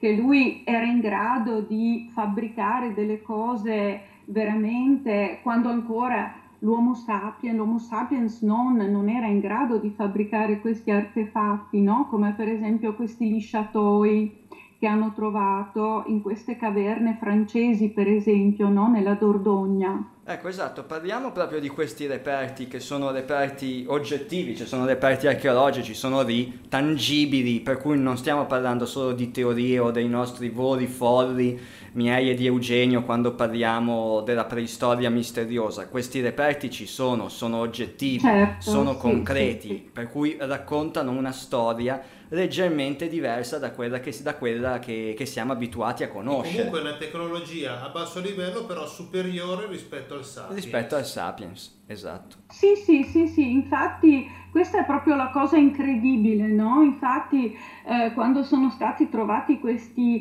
eh, utensili non si voleva quasi credere, no? Che appartenessero al Neanderthal, perché dice ma come?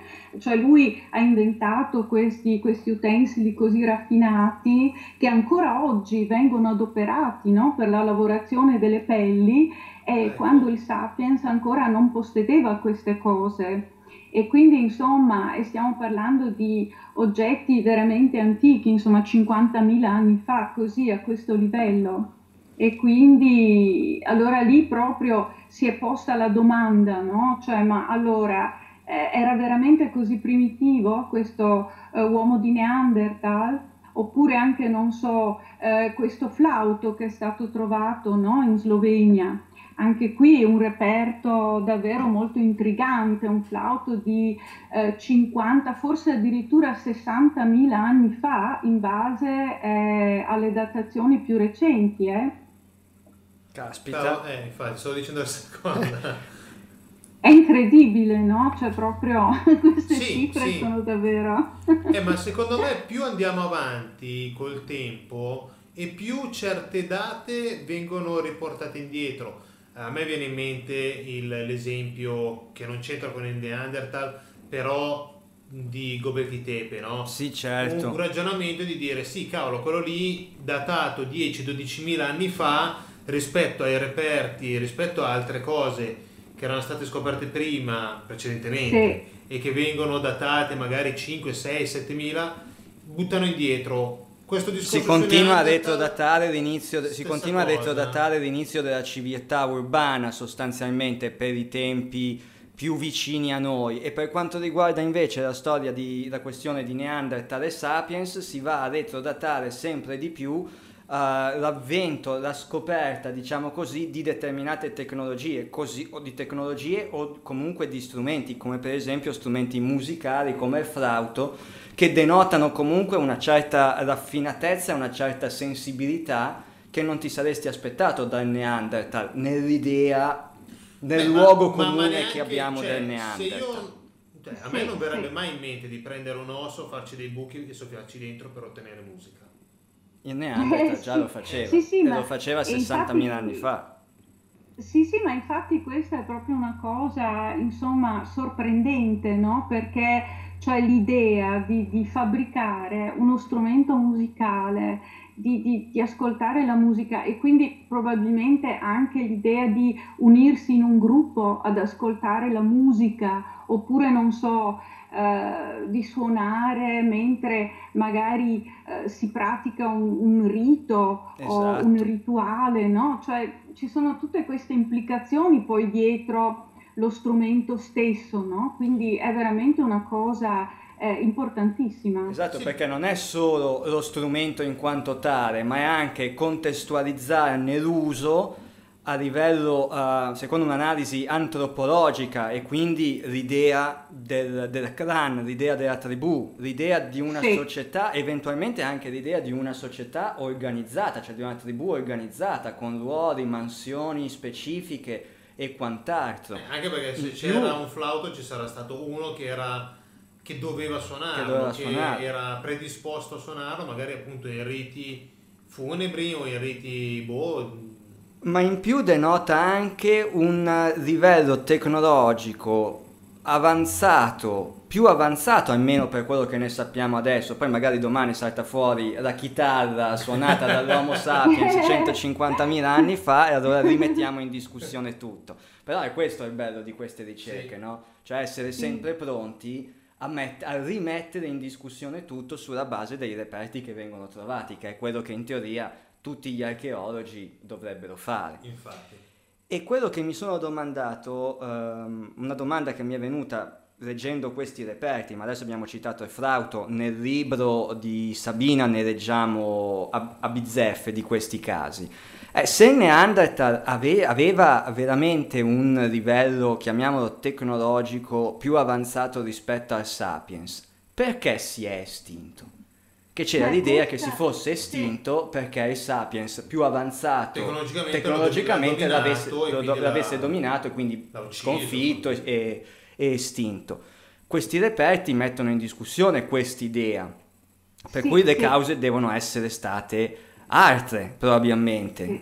Sì, sì, sì, sì. Infatti, infatti questa è proprio una domanda importantissima, no? Perché, perché si è estinto questo eh, ominide che era veramente abituato ai climi più freddi, che proprio viveva da centinaia di migliaia di anni in Europa e, e improvvisamente sparisce, no? Scompare. E, e stranamente scompare proprio dopo che l'Homo sapiens è arrivato in Europa, perché insomma questo è il punto, no? E quindi, esatto. come tu hai detto, naturalmente la prima ipotesi che si è fatta è stata quella, ma forse che proprio il motivo della sparizione sia dovuto all'Homo sapiens, che magari, non so, lo abbia eliminato oppure sia stato particolarmente aggressivo nei suoi confronti, queste cose, no? Un genocidio. Eh, Eh sì sì, ma tu che idea domanda... ti sei fatta? Eh, infatti, ne, dalle tue ricerche, dai tuoi studi? Sì, cioè adesso io penso che uh, l'ipotesi, insomma, mi sembra la più credibile al momento, visto che abbiamo visto che praticamente anche noi oggi, noi europei perlomeno, perché i popoli subsahariani no, ma noi europei, abbiamo questa, nel nostro genoma questa piccola percentuale di Neanderthal, no? Abbiamo così da uno a quattro per cento praticamente del Neanderthal, e quindi è chiaro che c'è stata un'ibridazione fra le due specie, cioè a questo punto non si può più negare, no? C'è il um, Pebo, il genetista, eh, che pensa che questa ibridazione sia avvenuta eh, nel vicino Oriente, ok? È una sua ipotesi questa. Uh-huh. eh, si vedrà, però insomma questa intanto ci deve essere stata, quindi questo significa che c'è stato un contatto eh, profondo fra questi due ominidi, che insomma questi due evidentemente non è che che si guardassero come due, eh, come non so, uno guarda l'altro come un marziano, ma che proprio c'erano dei punti di contatto, dei punti di incontro. E quindi penso che a questo punto eh, il fatto, cioè l'idea che magari Sapiens abbia eliminato questo cugino, insomma, comincia a vacillare, no? Potrebbe essere che sia stato proprio questo processo di ibridazione che a un certo punto ha portato alla scomparsa del Neanderthal. Si sono assorbiti sostanzialmente. Sapiens sì. e Neanderthal si sono incontrati, si sono sì. uniti e a furia di le, unirsi sì, sostanzialmente le nascite erano più ibridi rispetto a quelli originali, per cui noi stessi alla fine siamo il risultato di quel rincrocio interspecie tra Sapiens e Neanderthal. Sì, sì, noi in quanto sì. europei che presentiamo nel nostro genoma, nel nostro codice genetico, questo dall'uno al quattro per cento di ehm, sangue, di D N A neandertaliano. Sì, sì, sì. Ed è interessante in questo contesto eh, vedere quello che è stato trovato nella cueva del Sidrón in Spagna. Sì, sì, perché sì, sì, eh, lì, sempre leggendo il materiale che, mi hai, che ci hai gentilmente inviato, ho scoperto uh-huh. che in questa, in questa grotta che si trova nella Spagna settentrionale sono stati scoperti resti fossili di Neanderthal che risalgono a quarantottomila anni fa. Infatti, sì, sì, sì, e, sono stati trovati diversi eh, mandibole, eh, ossa, crani, Uh, diversi frammenti sì, di uomini, donne, anche di bambini.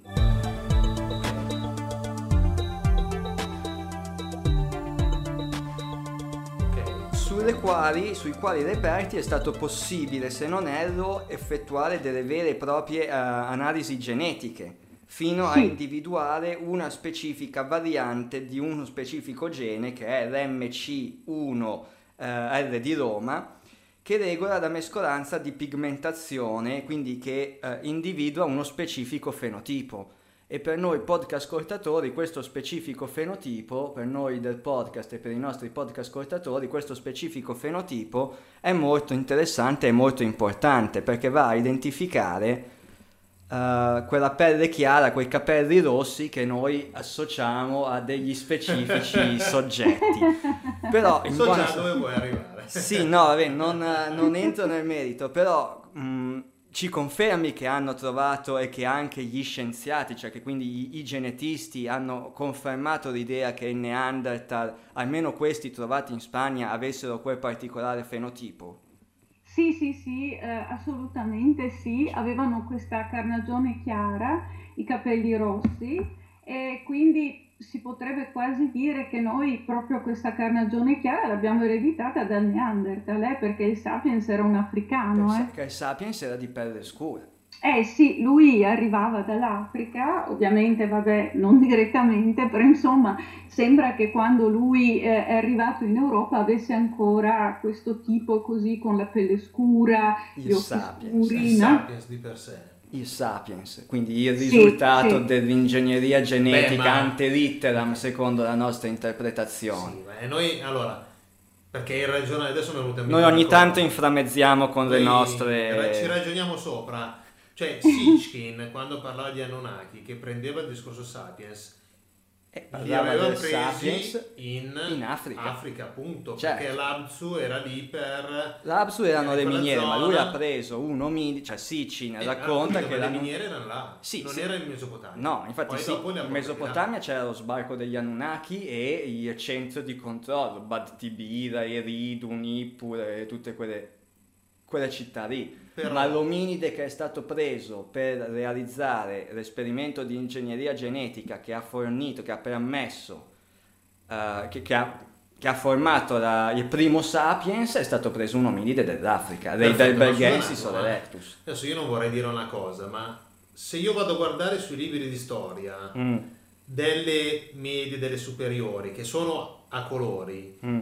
Io la figura del Sapiens non me la ricordo scura di carnagione. No, perché penso che, perché penso che quello sia il risultato di una come di, di relativismo culturale, cioè tu sei bianco e il Sapiens te lo fanno vedere bianco. Eh, infatti, infatti, proprio questo è il punto, no? La cosa che fa un poco da ridere, no? Cioè io così ho davvero sorriso quando ho pensato, ma guarda un po', no? Abbiamo questo Neanderthal bistrattato che poi era quello bianco, invece il nostro Sapiens più evoluto che era proprio l'africano, no?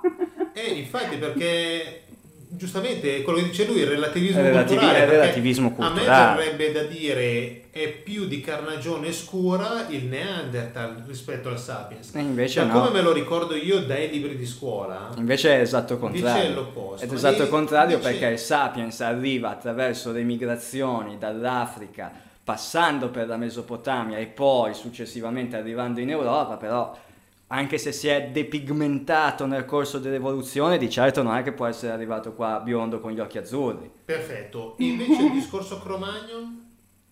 Il Cro-Magnon? Il Cro-Magnon, alla fine... Uh-huh. Cosa Co- ci fa? Come, eh, da dove sorge la figura dell'u- dell'uomo di, di Cro-Magnon? Perché il Cro-Magnon, Cro-Magnon che io mi vedo... biondo come... con gli occhi azzurri, no, te l'hanno sempre fatto. Rosso? Sì.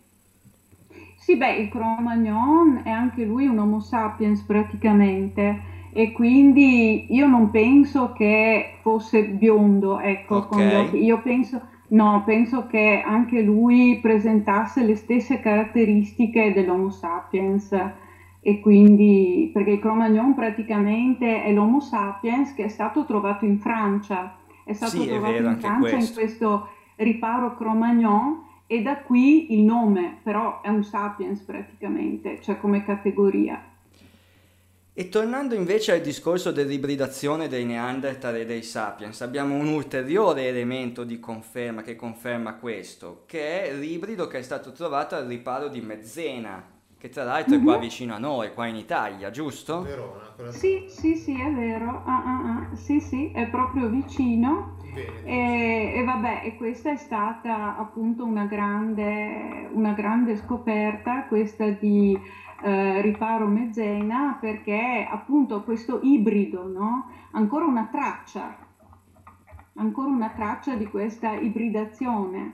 Ci sono e moltissime quindi... conferme di questo yeah, incontro sì. interspecie tra Neanderthal e Sapiens. Sì, sì. Però, eh, però io sto ragionando, questo discorso dell'ibrido trovato qua a riparo di Mezzena, dal punto di vista storico ufficiale, quindi libri di storia, anche per eventuali figli che fra dieci anni, quindici anni faranno le, le medie, le superiori, o anche dal punto di vista di università, eh, eh, diciamo, quanto pesa o quanto invece viene messo, sì c'è però facciamo finta di niente, no, cioè questo... il ragionamento così, no? Quanto viene portato avanti questa, molte di queste ricerche dalla... Ma diciamo... io credo che a livello scientifico nelle pubblicazioni di antropologia accademica venga preso in considerazione, chiaramente invece... Ad alto livello. Ad alto livello, chiaramente nelle riviste, nei libri di scuola, di terza media, i sussidiari, il liceo e quant'altro non penso che si faccia, ma, ma sono mie congetture, sono mie idee, non ho nulla... Secondo te, Sabrina, come la vedi? Beh, eh, io penso... Beh, io penso che sia così, penso che sicuramente in ambiente scientifico pesa parecchio, soltanto che però prima che questo arrivi sui libri di scuola, no? Ci vuole sempre un bel pezzo, eh? Certo. Questo è, pe- ah, sì, sì, penso che sia così, che...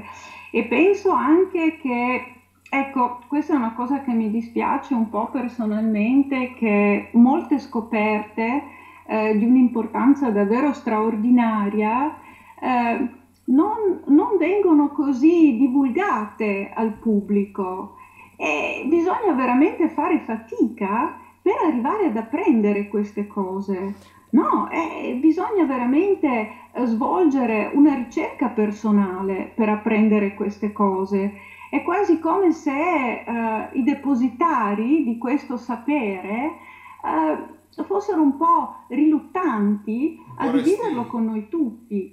Questa è una cosa che mi dispiace un po'.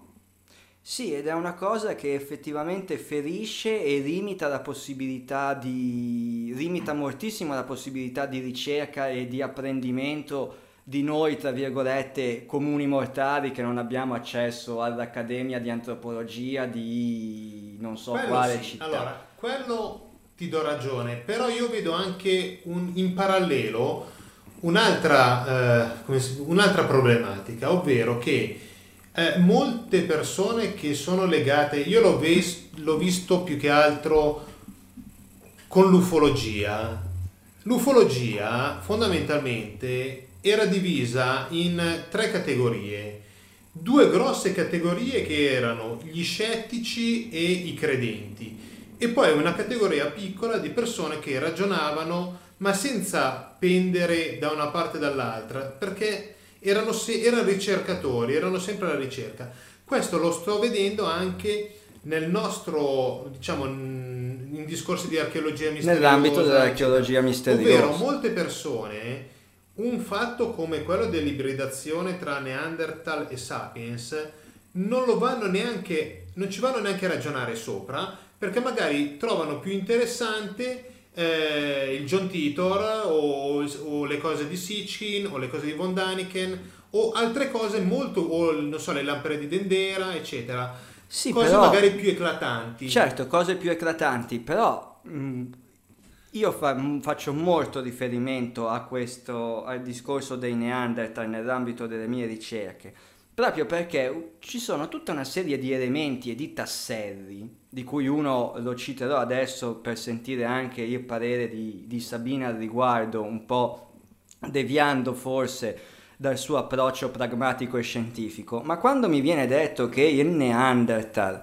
aveva la pelle chiara e i capelli rossi, e quando mi viene detto che il Neanderthal sapeva parlare come è stato riscontrato da un, da mandibo, dall'osso ioide, adesso non, non so bene, trovato nel, in un reperto di una, della grotta di Kebara in Israele, quando mi viene detto che il Neanderthal aveva una tecnologia tra virgolette più evoluta rispetto al Sapiens, e quando mi viene detto che gli antichi dei venivano descritti coi capelli rossi, la pelle chiara, e quando mi viene detto, ed è anche quello un reperto oggettivo archeologico, che le, alcune mummie egiziane avevano caratteristiche fenotipiche e genetiche più vicine a europei, caucasici e quant'altro rispetto ai, al resto della popolazione egiziana, il collegamento a me viene in automatico. Cioè, sì, sì, ci sono delle cose davvero sorprendenti. Eh. E quindi, dal mio punto di vista, molto borderline, molto alternativo, molto folle da un certo punto di vista, sono i Neanderthal gli antichi dei citati nella Bibbia come i figli di Dio. Quando, c'è, quando la Bibbia dice i figli di Dio videro che le figlie degli domanda uomini... Da un milione domanda di da un miliardo di dollari. Quando nella Bibbia si dice i figli degli dei videro che le figlie degli uomini erano belle, si unirono e, e nacquero dei figli. In buona sostanza dice questo. E questo avviene in un'epoca... E questo avviene in un'epoca... Io ho un'altra idea... Mm. Dove te dico? E comunque questa unione avviene in epoca antidiluviana, quindi in quel periodo, perché si dice nella Bibbia c'erano sulla terra i giganti, quindi non i giganti intesi come dei nella mos- Bibbia italiana, sì, perché anche nella Bibbia che ho trovato a Stoccolma settimana scorsa c'era, c'era scritto Nephilim, specifico punto. appunto quindi vabbè, per tagliare la testa al toro, che, che col- non mi ricordo, che la devo comprare quel Che cosa mi dice Sabina in merito a questo? Mi dice, oddio, con chi ho a che fare? Chi è che mi sta facendo le domande?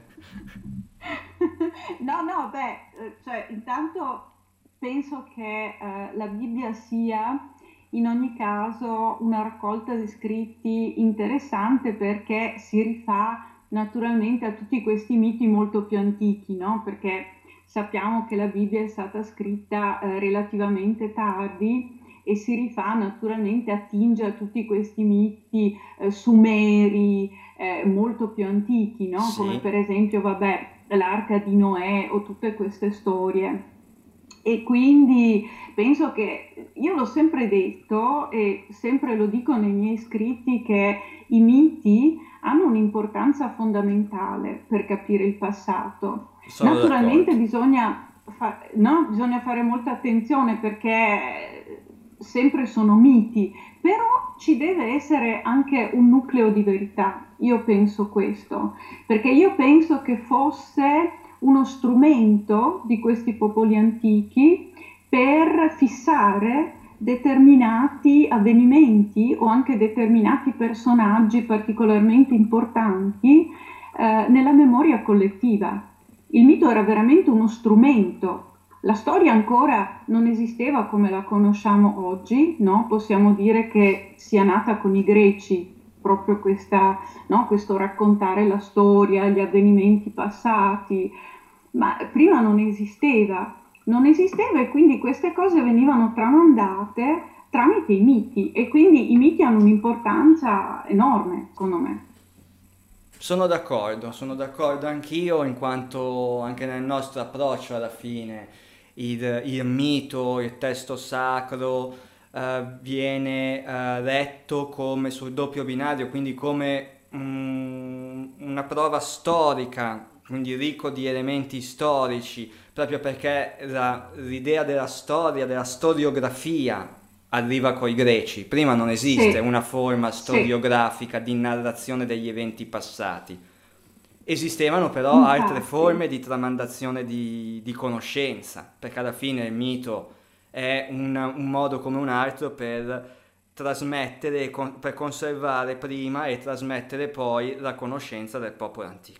Del popolo, dei popoli antichi. Okay. Mi vengono in mente i testi Veda sì, sì, sì, sì. che alla fine permettono sì. di tramandare determinate conoscenze, chiamiamole tecnologiche, determinati saperi tecnologici. No, a me è venuta in mente un'altra cosa, però non so quanto effettivamente possa essere, diciamo, interessante. Eh, quando tu dicevi i, sono i figli degli dei, i Neanderthal, sì. se Cioè, se un Neanderthal, adesso sparo delle date a caso, però se cinquantamila anni fa il Neanderthal faceva questi utensili sì. che noi abbiamo trovato e, diciamo, i Sapiens non li facevano ancora, quanto potrebbero i Neanderthal essersi sviluppati tecnologicamente all'insaputa nostra? Zero. No. In che senso? Sviluppati cioè, se, tecnologicamente. Se io ragiono con la, allora, se ragiono con lo sviluppo dell'uomo moderno, mm. in cinquemila anni siamo arrivati da, dai Sumeri al computer. Sì. Capito? Uno sviluppo veloce di un Neanderthal è possibile o è pura fantascienza? È pura fantascienza. Okay. eh, eh, questa è una cosa molto affascinante, no? Perché appunto uno dice ma caspita, cinquemila anni di storia non sono assolutamente niente in confronto a centotrentamila eh. Eh. Allora dice ma come, in centotrentamila anni, in centomila anni non è successo niente, sono stati solo questi due tre uh, utensili di osso eccetera eccetera. Eh, questa è una domanda affascinante e purtroppo finora abbiamo trovato solo questi reperti e quindi più di tanto non si, non può, si può dire, però io vorrei anche dire un'altra cosa, e cioè vorrei dire chi ci dice che questi popoli antichi, a parte adesso eh, questo uomo di Neanderthal, ma anche prendiamo, non so, Göbekli Tepe per esempio, questa cultura di Göbekli Tepe, oppure anche altre culture molto antiche. Ecco, chi ci dice che questi non abbiano scelto coscientemente un altro tipo di sviluppo e non tecnico, come invece abbiamo scelto noi, ma che loro si siano decisi per un'altra strada, più spirituale, più vicina alla natura.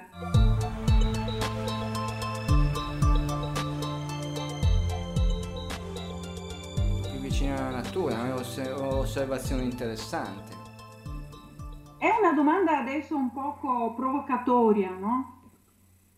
Però è una sì, cosa dici, che veramente già, mi fa pensare. Tu no? dici creare un flauto per loro era, cioè arrivare alla creazione di un, di un flauto era un qualcosa che tecnologicamente a loro interessava di più rispetto a fare un'arma o a fare tutta una serie di, di, di diciamo di di step tecnologici che noi abbiamo seguito perché abbiamo seguito un certo percorso di sviluppo, noi intendo civiltà moderna, contemporanea, che abbiamo seguito un determinato percorso tecnologico frutto anche della rivoluzione scientifica e del pensiero scientifico che ha accomunato il nostro, che ha caratterizzato il nostro percorso storico. Non è escluso che altre civiltà abbiano seguito altri percorsi, magari prediligendo, preferendo l'approccio più naturalistico o spirituale. Alla fine guarda gli indios uh, che stanno ah beh, sì. nella foresta amazzonica, si curano con le erbe, con le piante, e eh, sta bene così. Gli indiani d'America, wow. I nativi, sì, i nativi sì, americani sì. non avevano né fucili né polvere da sparo né niente, eppure erano lì e sopravvivevano tranquilli e beati, andavano bene così finché non siamo arrivati noi a rompergli le scatole sostanzialmente.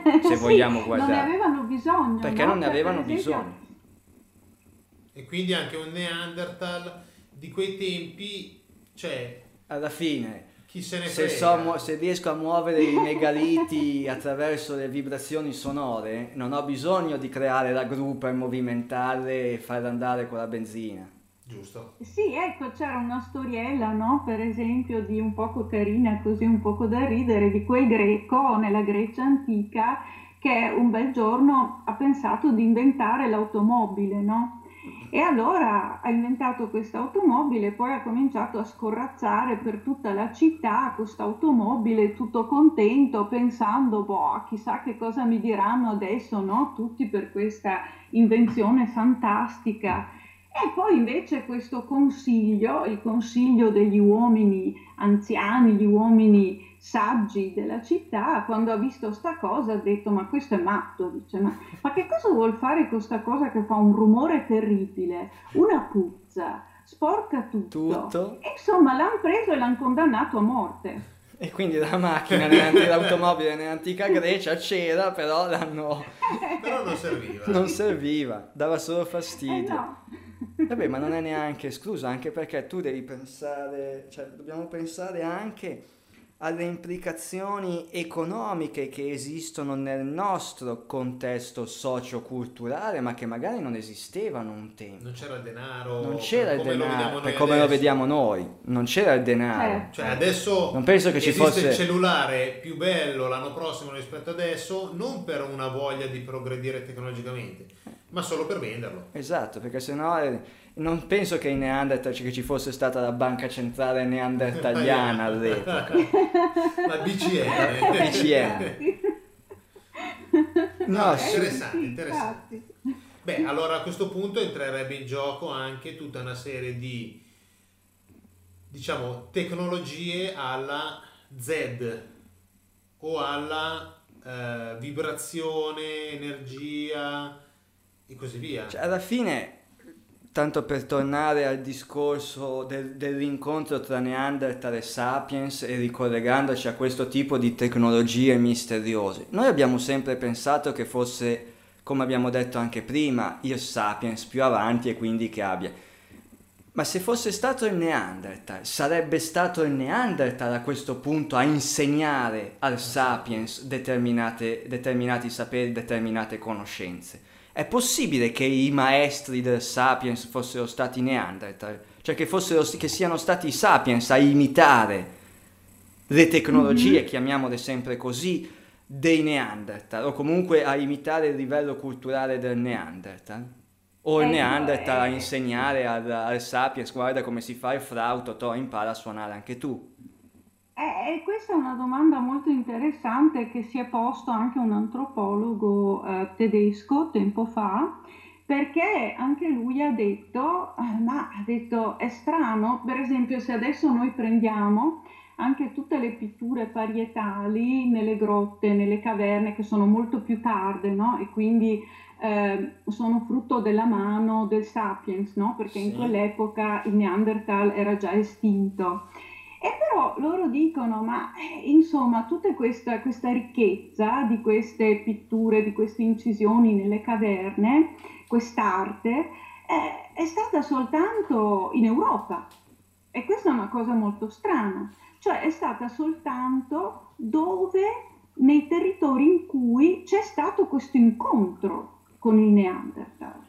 Questo può essere semplicemente un caso, però dall'altra parte è una cosa che fa pensare. Non potrebbe allora tutta questa, questa arte essere scaturita proprio da questo incontro tra i due ominidi, no? Dove, laddove questo Neanderthal, dobbiamo pensare che fra l'altro aveva anche un, delle dimensioni di cervello che superavano quelle del Sapiens. Eh, eh, anche questo che lascia no? perplesso. Cioè, sì. sì, anche questo bisogna... Cioè, certo, adesso non è che così si misuri l'intelligenza, questo no, bisogna certo. dirlo, no? no, no Però no. certamente non era uno stupido.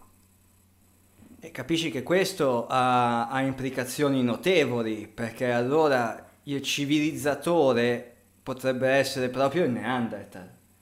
E quando oggi ricaduti sono il Neanderthal. Eh, come sostanzialmente andiamo... Quindi sono anche W H... E... No, quella è un'altra, ecco, quella è un'altra ecco. categoria ancora. Però il civilizzatore, se il civilizzatore è il Neanderthal, e siccome in una puntata precedentemente avevamo visto come nella Bibbia il ruolo di civilizzatore antidiluviano alla fine eh, viene assegnato, il ruolo, quel ruolo è affidato a Caino. Mm-hmm, mm-hmm. Sì, ok, sì, però sì. io faccio, faccio fatica a pensare a Viracocha come un neandertaliano. Perché a questo punto? Perché, appunto, perché noi non abbiamo visto il progresso tecnologico dal flauto al Korg, a parte che, a parte che il Viracocha, a parte che il Viracocha no, della questione arriva molto dopo, potrebbe già essere il, il figlio del figlio del figlio del figlio del figlio di venticinque. Allora ti butto lì una cosa: e perché non potrebbe essere che, esistendo la civiltà di Atlantide, e quindi sì. non una singola isola ma un, tutta una zona, i neandertaliani che noi abbiamo trovato come caverne tutto eccetera in Europa sono quelli iniziali che si sono sì, trasferiti lì, essere. sono evoluti tecnologicamente non poco, perché comunque in decine di migliaia di anni un certo percorso lo fai, e poi da lì si sono ributtati, diciamo sono quelli che poi dopo sono eh, dopo il diluvio andati in Sud America o E il, fenotip- e il fenotipo il fenotipo supporterebbe questo, cioè il fenotipo che troviamo supporterebbe questo discorso, perché se il fenotipo di tutte le case regnanti, anche dove non te lo aspetti, appunto il faraone Akhenaton, la dinastia dove c'è dentro Akhenaton, che include Akhenaton, Hatshepsut e tutti quelli, quelle mummie con i capelli rossicci trovati in Estremo Oriente e in Siberia, e guarda caso in Siberia abbiamo un sito Neanderthal, quello non lontano dal circolo polare artico, che guardando la mappa qui uno si domanda che cosa che fosse andata si... a fare là il Neanderthal, voglio ah, dire. Ha detto esco un attimo, cioè, esco a, a comprare le sigarette, è andato in Siberia dalla Francia. Cioè ci sono molte stranezze, ci sono molte cose che meritano ulteriori approfondimenti, probabilmente andremo avanti ore, ore, giorni, mesi eh. a parlare di Neanderthal, perché sì, è comunque un tema affascinante, affascinante. Ecco, esatto, perché è comunque un tema affascinante e eh, mh, dal quale tutte queste scoperte dal mio punto di vista hanno delle implicazioni notevoli e molto importanti e anche pesanti sulla storia del nostro passato, perché alla fine forse, adesso la butto lì, ma una cosa che magari diventerebbe difficile da ammettere è che, se, è che il Sapiens, se non avesse incontrato il Neanderthal, non sarebbe era stato ancora lì come Sapiens, non sarebbe lì come Sapiens. Eh, esatto. Cioè potrebbe anche questa è un... potrebbe, eh. sì, è una domanda molto interessante, è una domanda molto interessante, potrebbe anche essere, ma non sappiamo veramente che cosa è scaturito da questo incontro, quali sono state le conseguenze. Il culto del cargo nasce con Neanderthal, mi sa. È stato il Sapiens che ha visto il Neanderthal, che era più avanti di lui. Era divinizzato. Era divinizzato. Perché potrebbe averlo divinizzato un, un coso e tira... Cioè tu pensa uno che fino a ieri al massimo dava delle botte sul, su delle ossa pietra, eh. per fare una specie di tamburo. Vedere uno che ti arriva col flauto, e in effetti... E non sappiamo come erano vestiti, perché noi ce lo, vedi, ce lo immaginiamo questo coso di pelliccia peloso, sì, classico, invece eh. se lavorava la pelle come poteva avere già dei vestiti... alla moda, diciamo, cioè, comunque dei... no no è veramente, a parte gli scherzi, eh. non sappiamo poi no non sappiamo però, come poter non sappiamo i modellini che aveva, no, però a parte gli scherzi sicuramente lui aveva dei vestiti, cioè questa immagine così, no, di vedere questo tipo, questi capelli incolti, mezzo nudo, no, questo pareo, sta cosa e sta clava in mano, eh, esatto, è ormai esatto. sorpa- senza scarpe è ormai sorpassata, perché sappiamo che lui sicuramente aveva dei vestiti fatti di queste pelli che appunto abbiamo visto sapeva lavorare molto bene, le rendeva morbidi, le rendeva impermeabili addirittura con questo procedimento, e quindi aveva questi vestiti, aveva anche delle scarpe, e quindi insomma possiamo forse un po' immaginarcelo vestito, non so, come un indiano del Nord America, ecco. È, rivoluz- ah, ecco. è rivoluzionario sì, questo, sì, rispetto sì, sì, all'opinione sì, sì. comune che abbiamo noi del Neanderthal e del pensiero comune. Quindi se un sì, preistorico rozzo, il Sapiens stavolta, arriva al cospetto di personaggi così... Sì, a uno che è vestito come un indiano d'America... Serpente sì, piumato. Sì, serpente piumato ci sta. Sì, sì, lui aveva sicuramente... E quindi entrano nel mito determinati termini. Così. È che comunque, ribadisco, noi stiamo ragionando su tutta una serie di reperti che sono stati trovati in zone dove teoricamente... Allora, faccio un passo indietro. Glaciazione di Wurm. dodicimila anni fa. La terra, prima il livello del mare era duecentocinquanta metri sotto sì. rispetto adesso. Quindi tutta la zona costiera che il Neanderthal copriva, e a noi ci è rimasto come solo città, que... eccetera, sono tutte sotto. Sono tutte sotto. Quindi noi abbiamo zero reperti da questo punto di vista. Noi ci è rimasto quello che è sopravvissuto, che, che, che, tra, le che è rimasto tra le montagne. E tra le mm-hmm. montagne, solitamente anche oggi, tra le montagne cosa trovi? Le baite, sì. le... Dei piccoli, città, dei piccoli rifugi, più... ciò che resta della civiltà, cioè quello che rappresentava la civiltà è finito sott'acqua e quindi cancellato e spazzato via. Eh, eh se... sì, eh sì, cioè, oggi si cancella. Sono... Sì, sì, ci sono state tante eh, inondazioni, ci sono stati tanti, tanti diluvi universali, no? Dico sempre esatto. io, cioè non è stato uno solo, ce ne sono stati tanti e questi purtroppo hanno cancellato eh, tutte queste... queste città, questi centri, questi insediamenti, tutte tante cose sono andate purtroppo perdute. Possiamo solo sperare in questa archeologia subacquea. Eh. Speriamo, però anche lì, cioè, un conto è trovare la piramide di Yonaguni, un conto è tutto quello che c'era attorno non alla piramide più, di...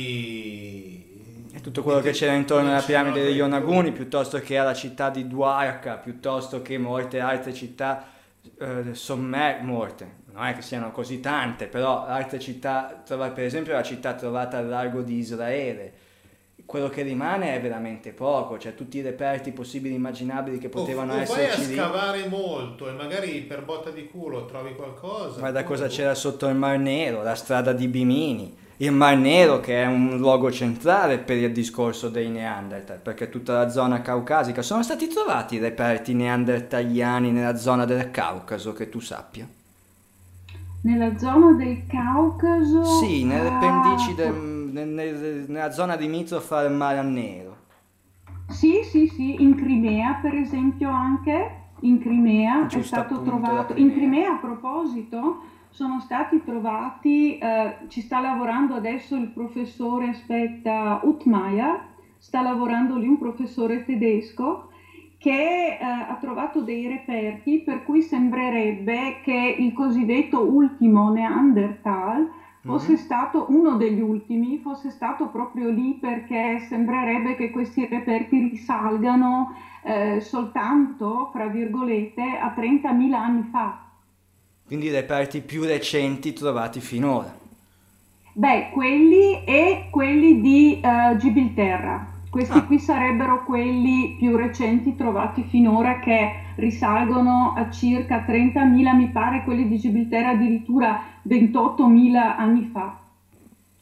Ecco. E questo è molto importante eh, perché significa che il periodo in cui il Neanderthal ha vissuto in Europa insieme con eh, il Sapiens è stato ancora più lungo. Eh sì, eh, sì.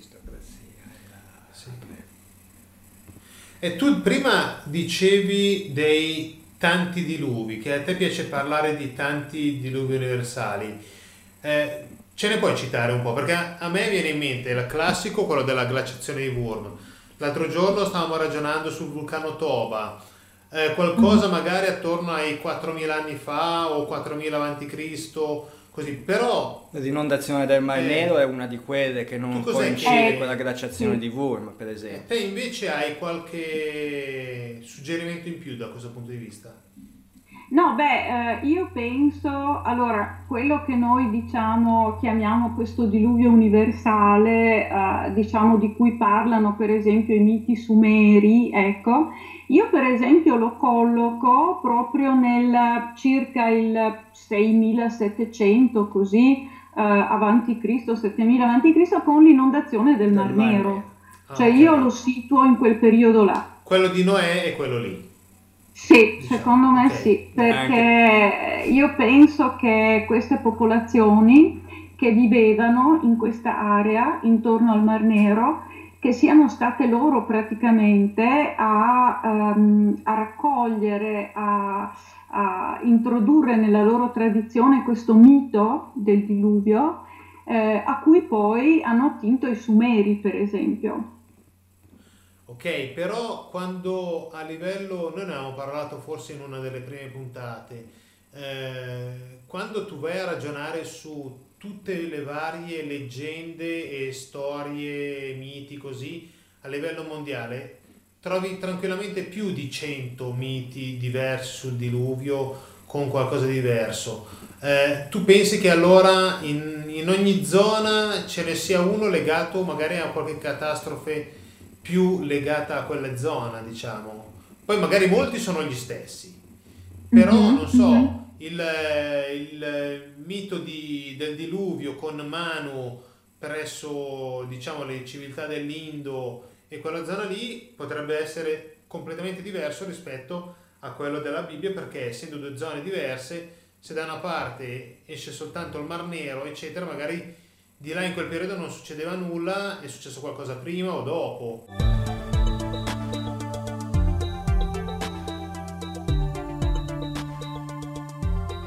Mm-hmm, so, sì, ecco. sì, io penso di sì, cioè che siano stati proprio in zone diverse e che quindi questi popoli abbiano memorizzato, proprio perché naturalmente è un trauma incredibile, e quindi che sia rimasto ancorato nella memoria di questi popoli tramite il mito. Ok, ok. Bene. Poi altri argomenti. Passiamo dal Neanderthal ai Cagò. Ti dico, ehm, io avevo appunto, mh, andando a guardare un po' sul tuo sito, era venuto fuori questo ragionamento sul uh, questo popolo che non so Spiega, neanche... Spieghiamo un attimo, ecco, perché ci interessano i Cagò. E... A, noi inter... no, a me interessa perché ero andato a René Château in quella zona lì un po' di anni fa con un viaggio con, con ovviamente Sabrina, Luigi, Carlo, Anna Maria e gli altri della Sentinel, così a fare un giro, Natalia eccetera eccetera eccetera, avevamo trovato la chiesetta. Però se vuoi introdurre te chi sono, chi non sono e perché magari all'interno del discorso nostro potrebbero essere mm-hmm. interessanti. Sì, beh, i Cagotti sono sicuramente un tema eh, molto interessante, perché sono appunto questa popolazione pirenaica di emarginati proprio. Questi venivano eh, già nell'undicesimo secolo, no? Già nell'undicesimo secolo questa popolazione veniva completamente emarginata, erano considerati i maledetti, diritti, no? non, non, non, eh, potevano entrare nelle chiese solo tramite una piccola porta apposita, non potevano essere vicini agli altri devoti, avevano eh, un'acqua santiera separata, e quindi naturalmente si sono fatte tante ipotesi: ma chi erano questi qui, ma da dove venivano, perché erano emarginati, perché questi non potevano avere contatti con la gente del luogo. Naturalmente non parliamo poi di matrimoni, di sposarsi con la gente del luogo, questo era impossibile, impensabile, erano come degli intoccabili, insomma.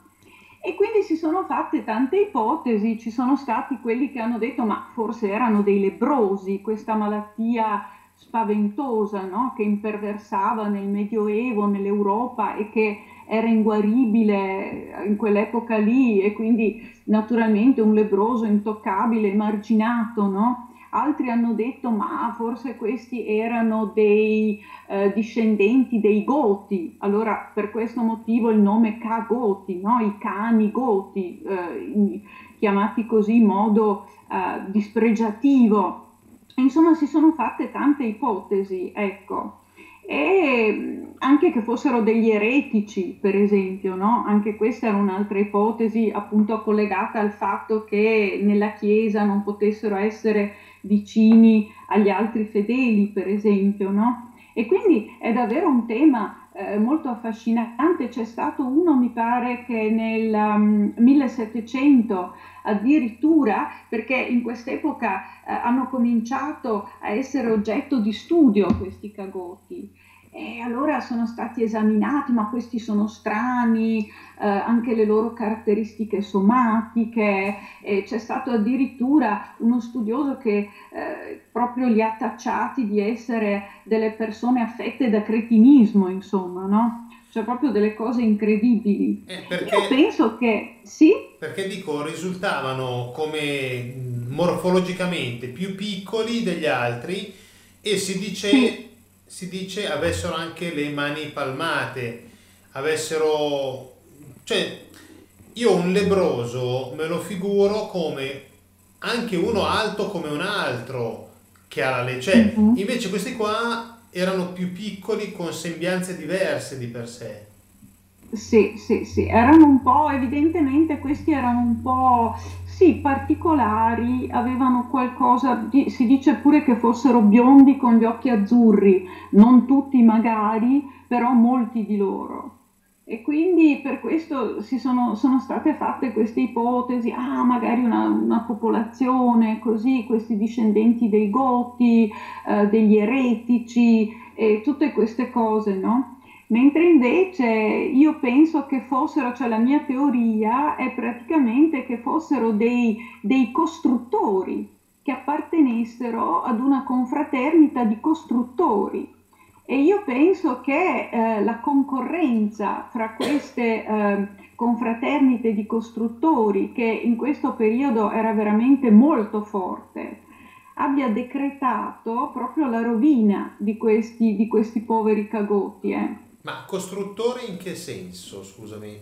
Cioè costruttori Beh, di, eh... di chiese, costruttori di monumenti, di castelli, di... così, eh, cioè... costru...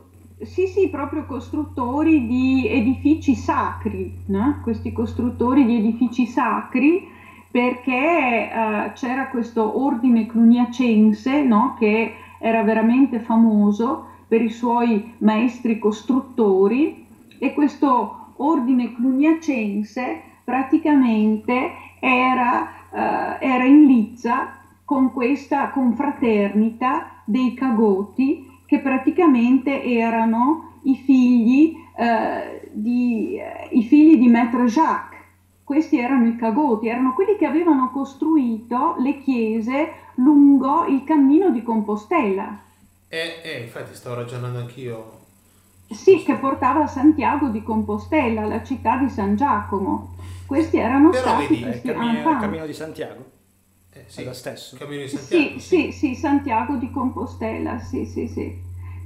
Però vedi, se io penso ai Pirenei e a quelle sì. zone, a me viene in mente, a parte René Château, a parte, cioè mi, vengono, mi viene in mente il popolo basco, e mi vengono sì. in mente eh, il libro, non mi ricordo il titolo, di Tom Knox, dove, che è legato molto al popolo basco e a un discorso dei baschi come eh, lingua completamente diversa dal resto dell'Europa, eh, genetica, genetica sangue, eh, dei fenotipi diversi. Ah, avevano, hanno, i baschi mi sembra che abbiano un'altissima percentuale di gruppo sanguigno zero o R H negativo, ora non mi ricordo quale delle due, o forse entrambe contemporaneamente.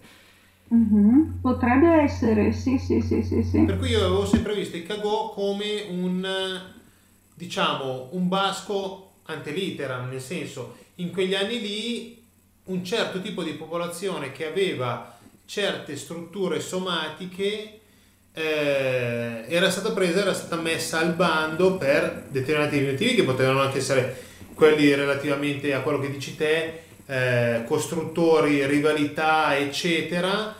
Eh, non so, questi cos- costruttori cistercensi che lavoravano per l'ordine del Tempio, e quindi qui adesso entriamo in questo discorso dell'ordine del Tempio, che eh, l'ordine del Tempio naturalmente, poi i Templari sono stati, quest'ordine è stato sciolto, eh, sono stati tacciati di eresia, e quindi come sono caduti in disgrazia i Templari, automaticamente anche questi poveri cagotti. Mm. Quindi tutto quello che ne consegue a seguito della caduta del, dei Templari, della, della discriminazione, della, delle condanne, degli attacchi e delle persecuzioni, si sono trasformate, per quanto riguarda i cagoti, nella medesima discriminazione e disprezzo da parte della restante popolazione di matrice cristiana, sotto, come dire, sotto le istruzioni di, di Santa Romana Chiesa.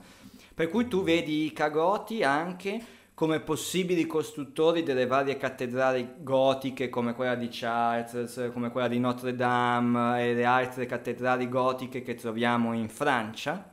Sì, sì, penso di sì, penso di sì, perché erano questi enfants du Salomon che lavoravano proprio per l'ordine templare, erano proprio i maestri costruttori dell'ordine templare, e con la caduta dell'ordine sono caduti in disgrazia anche loro. Quindi i templari, proprio... i templari finanziavano e loro costruivano.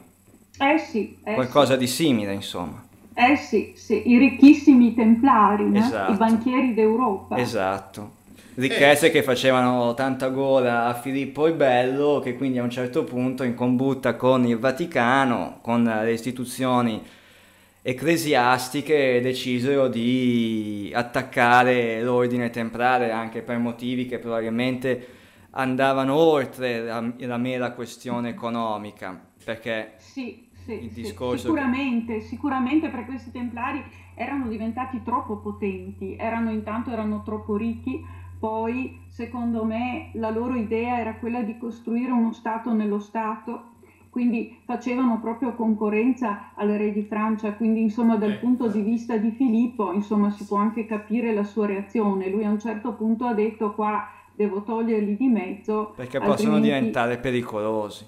Eh sì, sì, sì.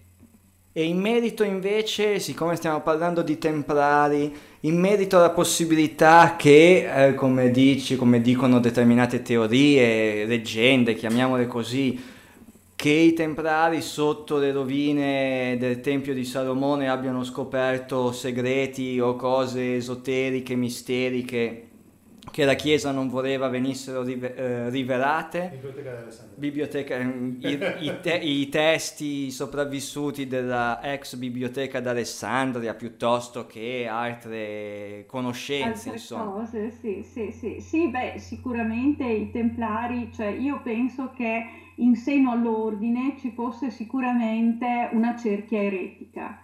E sono arrivata a questa conclusione perché sono andata a studiarmi gli atti dei processi, e quindi ho visto qui che ci sono veramente tante testimonianze che indicano questo, e non si parla soltanto di testimonianze prese sotto tortura, no? Per cui uno dice, beh vabbè, sotto tortura, allora ti posso anche dire che ho visto volare un asino, esatto, no? Perché infatti a un certo punto ti dico tutto, ma anche di testimonianze che non sono state prese eh, facendo eh, uso della tortura, insomma. E ci sono poi, a prescindere dalle testimonianze, anche altri indizi.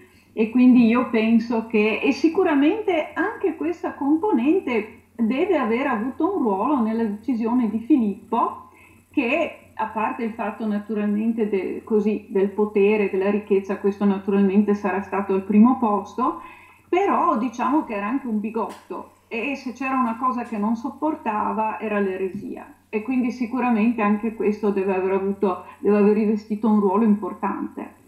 Ok. Magari anche come questione politica, per rimanere a, nelle grazie di, del potere romano, del potere di Santa Romana Chiesa, eh, la decisione sì. di Filippo il Bello. Quello sicuramente, quello sicuramente. L'idea che anche le tecniche costruttive delle cattedrali gotiche venissero dal, dal Tempio di Salomone, d'altronde la, la facciata delle cattedrali gotiche richiama le due torri del Tempio di Salomone, almeno da quello che ho potuto apprendere nelle mie modeste ricerche. E da quello che vogliono dire le due torri? Sì, Joachim e Boaz, le due torri del... Certo, certo, sì, sì, sì, sicuramente c'è tutta un, un'iconografia, tutta un'architettura esoterica proprio in queste cattedrali, non solo nelle cattedrali ma anche nelle cappelle eh, del tempio, cioè proprio si vedono dei simboli, eh, tante cose che richiamano questi, queste credenze esoteriche del tempio. E d'altra parte dobbiamo pensare che insomma questi templari, quando erano in Terra Santa, erano a contatto con le sette più disparate. Eh. Esatto. E quindi insomma sicuramente ci sono stati degli scambi, dei contatti, e poi vabbè naturalmente sappiamo anche che hanno effettuato degli scavi, questo lo sappiamo, eh, vicino a questa moschea di Al-Aqsa, dove avevano questa sede vicino al cosiddetto Tempio di Salomone, e quindi anche lì loro devono aver trovato qualcosa, anch'io penso che sicuramente avranno portato alla luce qualcosa. Eh. Okay. E poi hanno portato, poi hanno portato quel qualcosa in Europa. Sì, sicuramente, penso di sì. E se poi que... purtroppo è tutto scomparso, sappiamo che anche l'archivio del, del Tempio, anche quello è scomparso, no? Senza lasciare traccia. Hanno portato via tutto quando, hanno... quando sono entrati nelle stanze dei, dei Templari, hanno fatto piazza pulita. Fondamentalmente sì. Beh, come quando interviene eh, la C I A. Eh.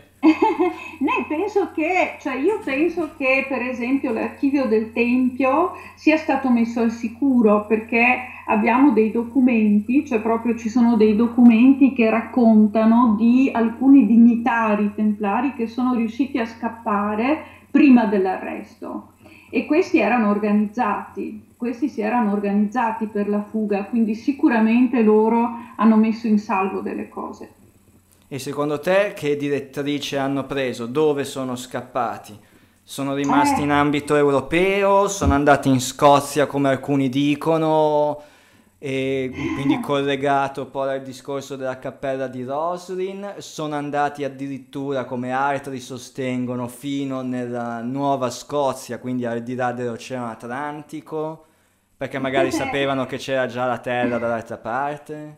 Eh, questa è la domanda, è una domanda molto affascinante, eh, per il momento non abbiamo la risposta, ma è ancora più affascinante perché con loro sono scomparse anche le famose navi, eh. Anche la flotta templare è scomparsa e non sappiamo dove è andata. Eh. Da qualche parte sarà finita, non, eh, penso, che si sia... andata, non penso che si sì. siano divertiti ad affondarle allegramente. No, sicuramente quelli sono salpati, eh, ma non sappiamo, non conosciamo non la sappiamo destinazione. Da... Potrebbero essere semplicemente, come eh, ritengono alcuni, andati in Scozia e poi rismontate le navi per non farsi più rintracciare. Perché sì, comunque un sì. rapporto con il re di Scozia, con uh, Bruce, il re Bruce sì. di Scozia, mi sembra, che tra l'altro è quello che compare nel film di Braveheart. sembra che ci sia, perché alla fine gli scozzesi non erano in buoni rapporti con, uh, con il papato, e di conseguenza erano un buon rifugio per chi cercava di scappare dalle persecuzioni del papato, la terra di Scozia. Però anche queste sono, come dire, teorie e congetture con pochi elementi che possono supportarlo. Non nessuno, non zero elementi, però... perché qualcosa sì, c'è sì, anche lì. Sì. A me è venuto in mente, perché avevo conosciuto la persona tempo fa, eh, un, diciamo, un ingegnere della nostra zona di Milano, Monza, così, aveva fatto eh, tutta una serie di ricerche, poi era venuto fuori anche con un libro, si chiama Gianazza, aveva, praticamente aveva individuato il cammino di questi templari in...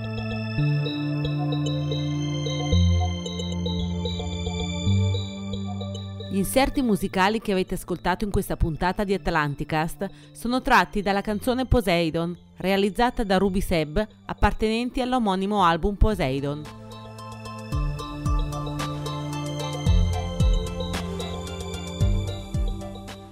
Sponsorizzato da w w w punto gardenmary punto com.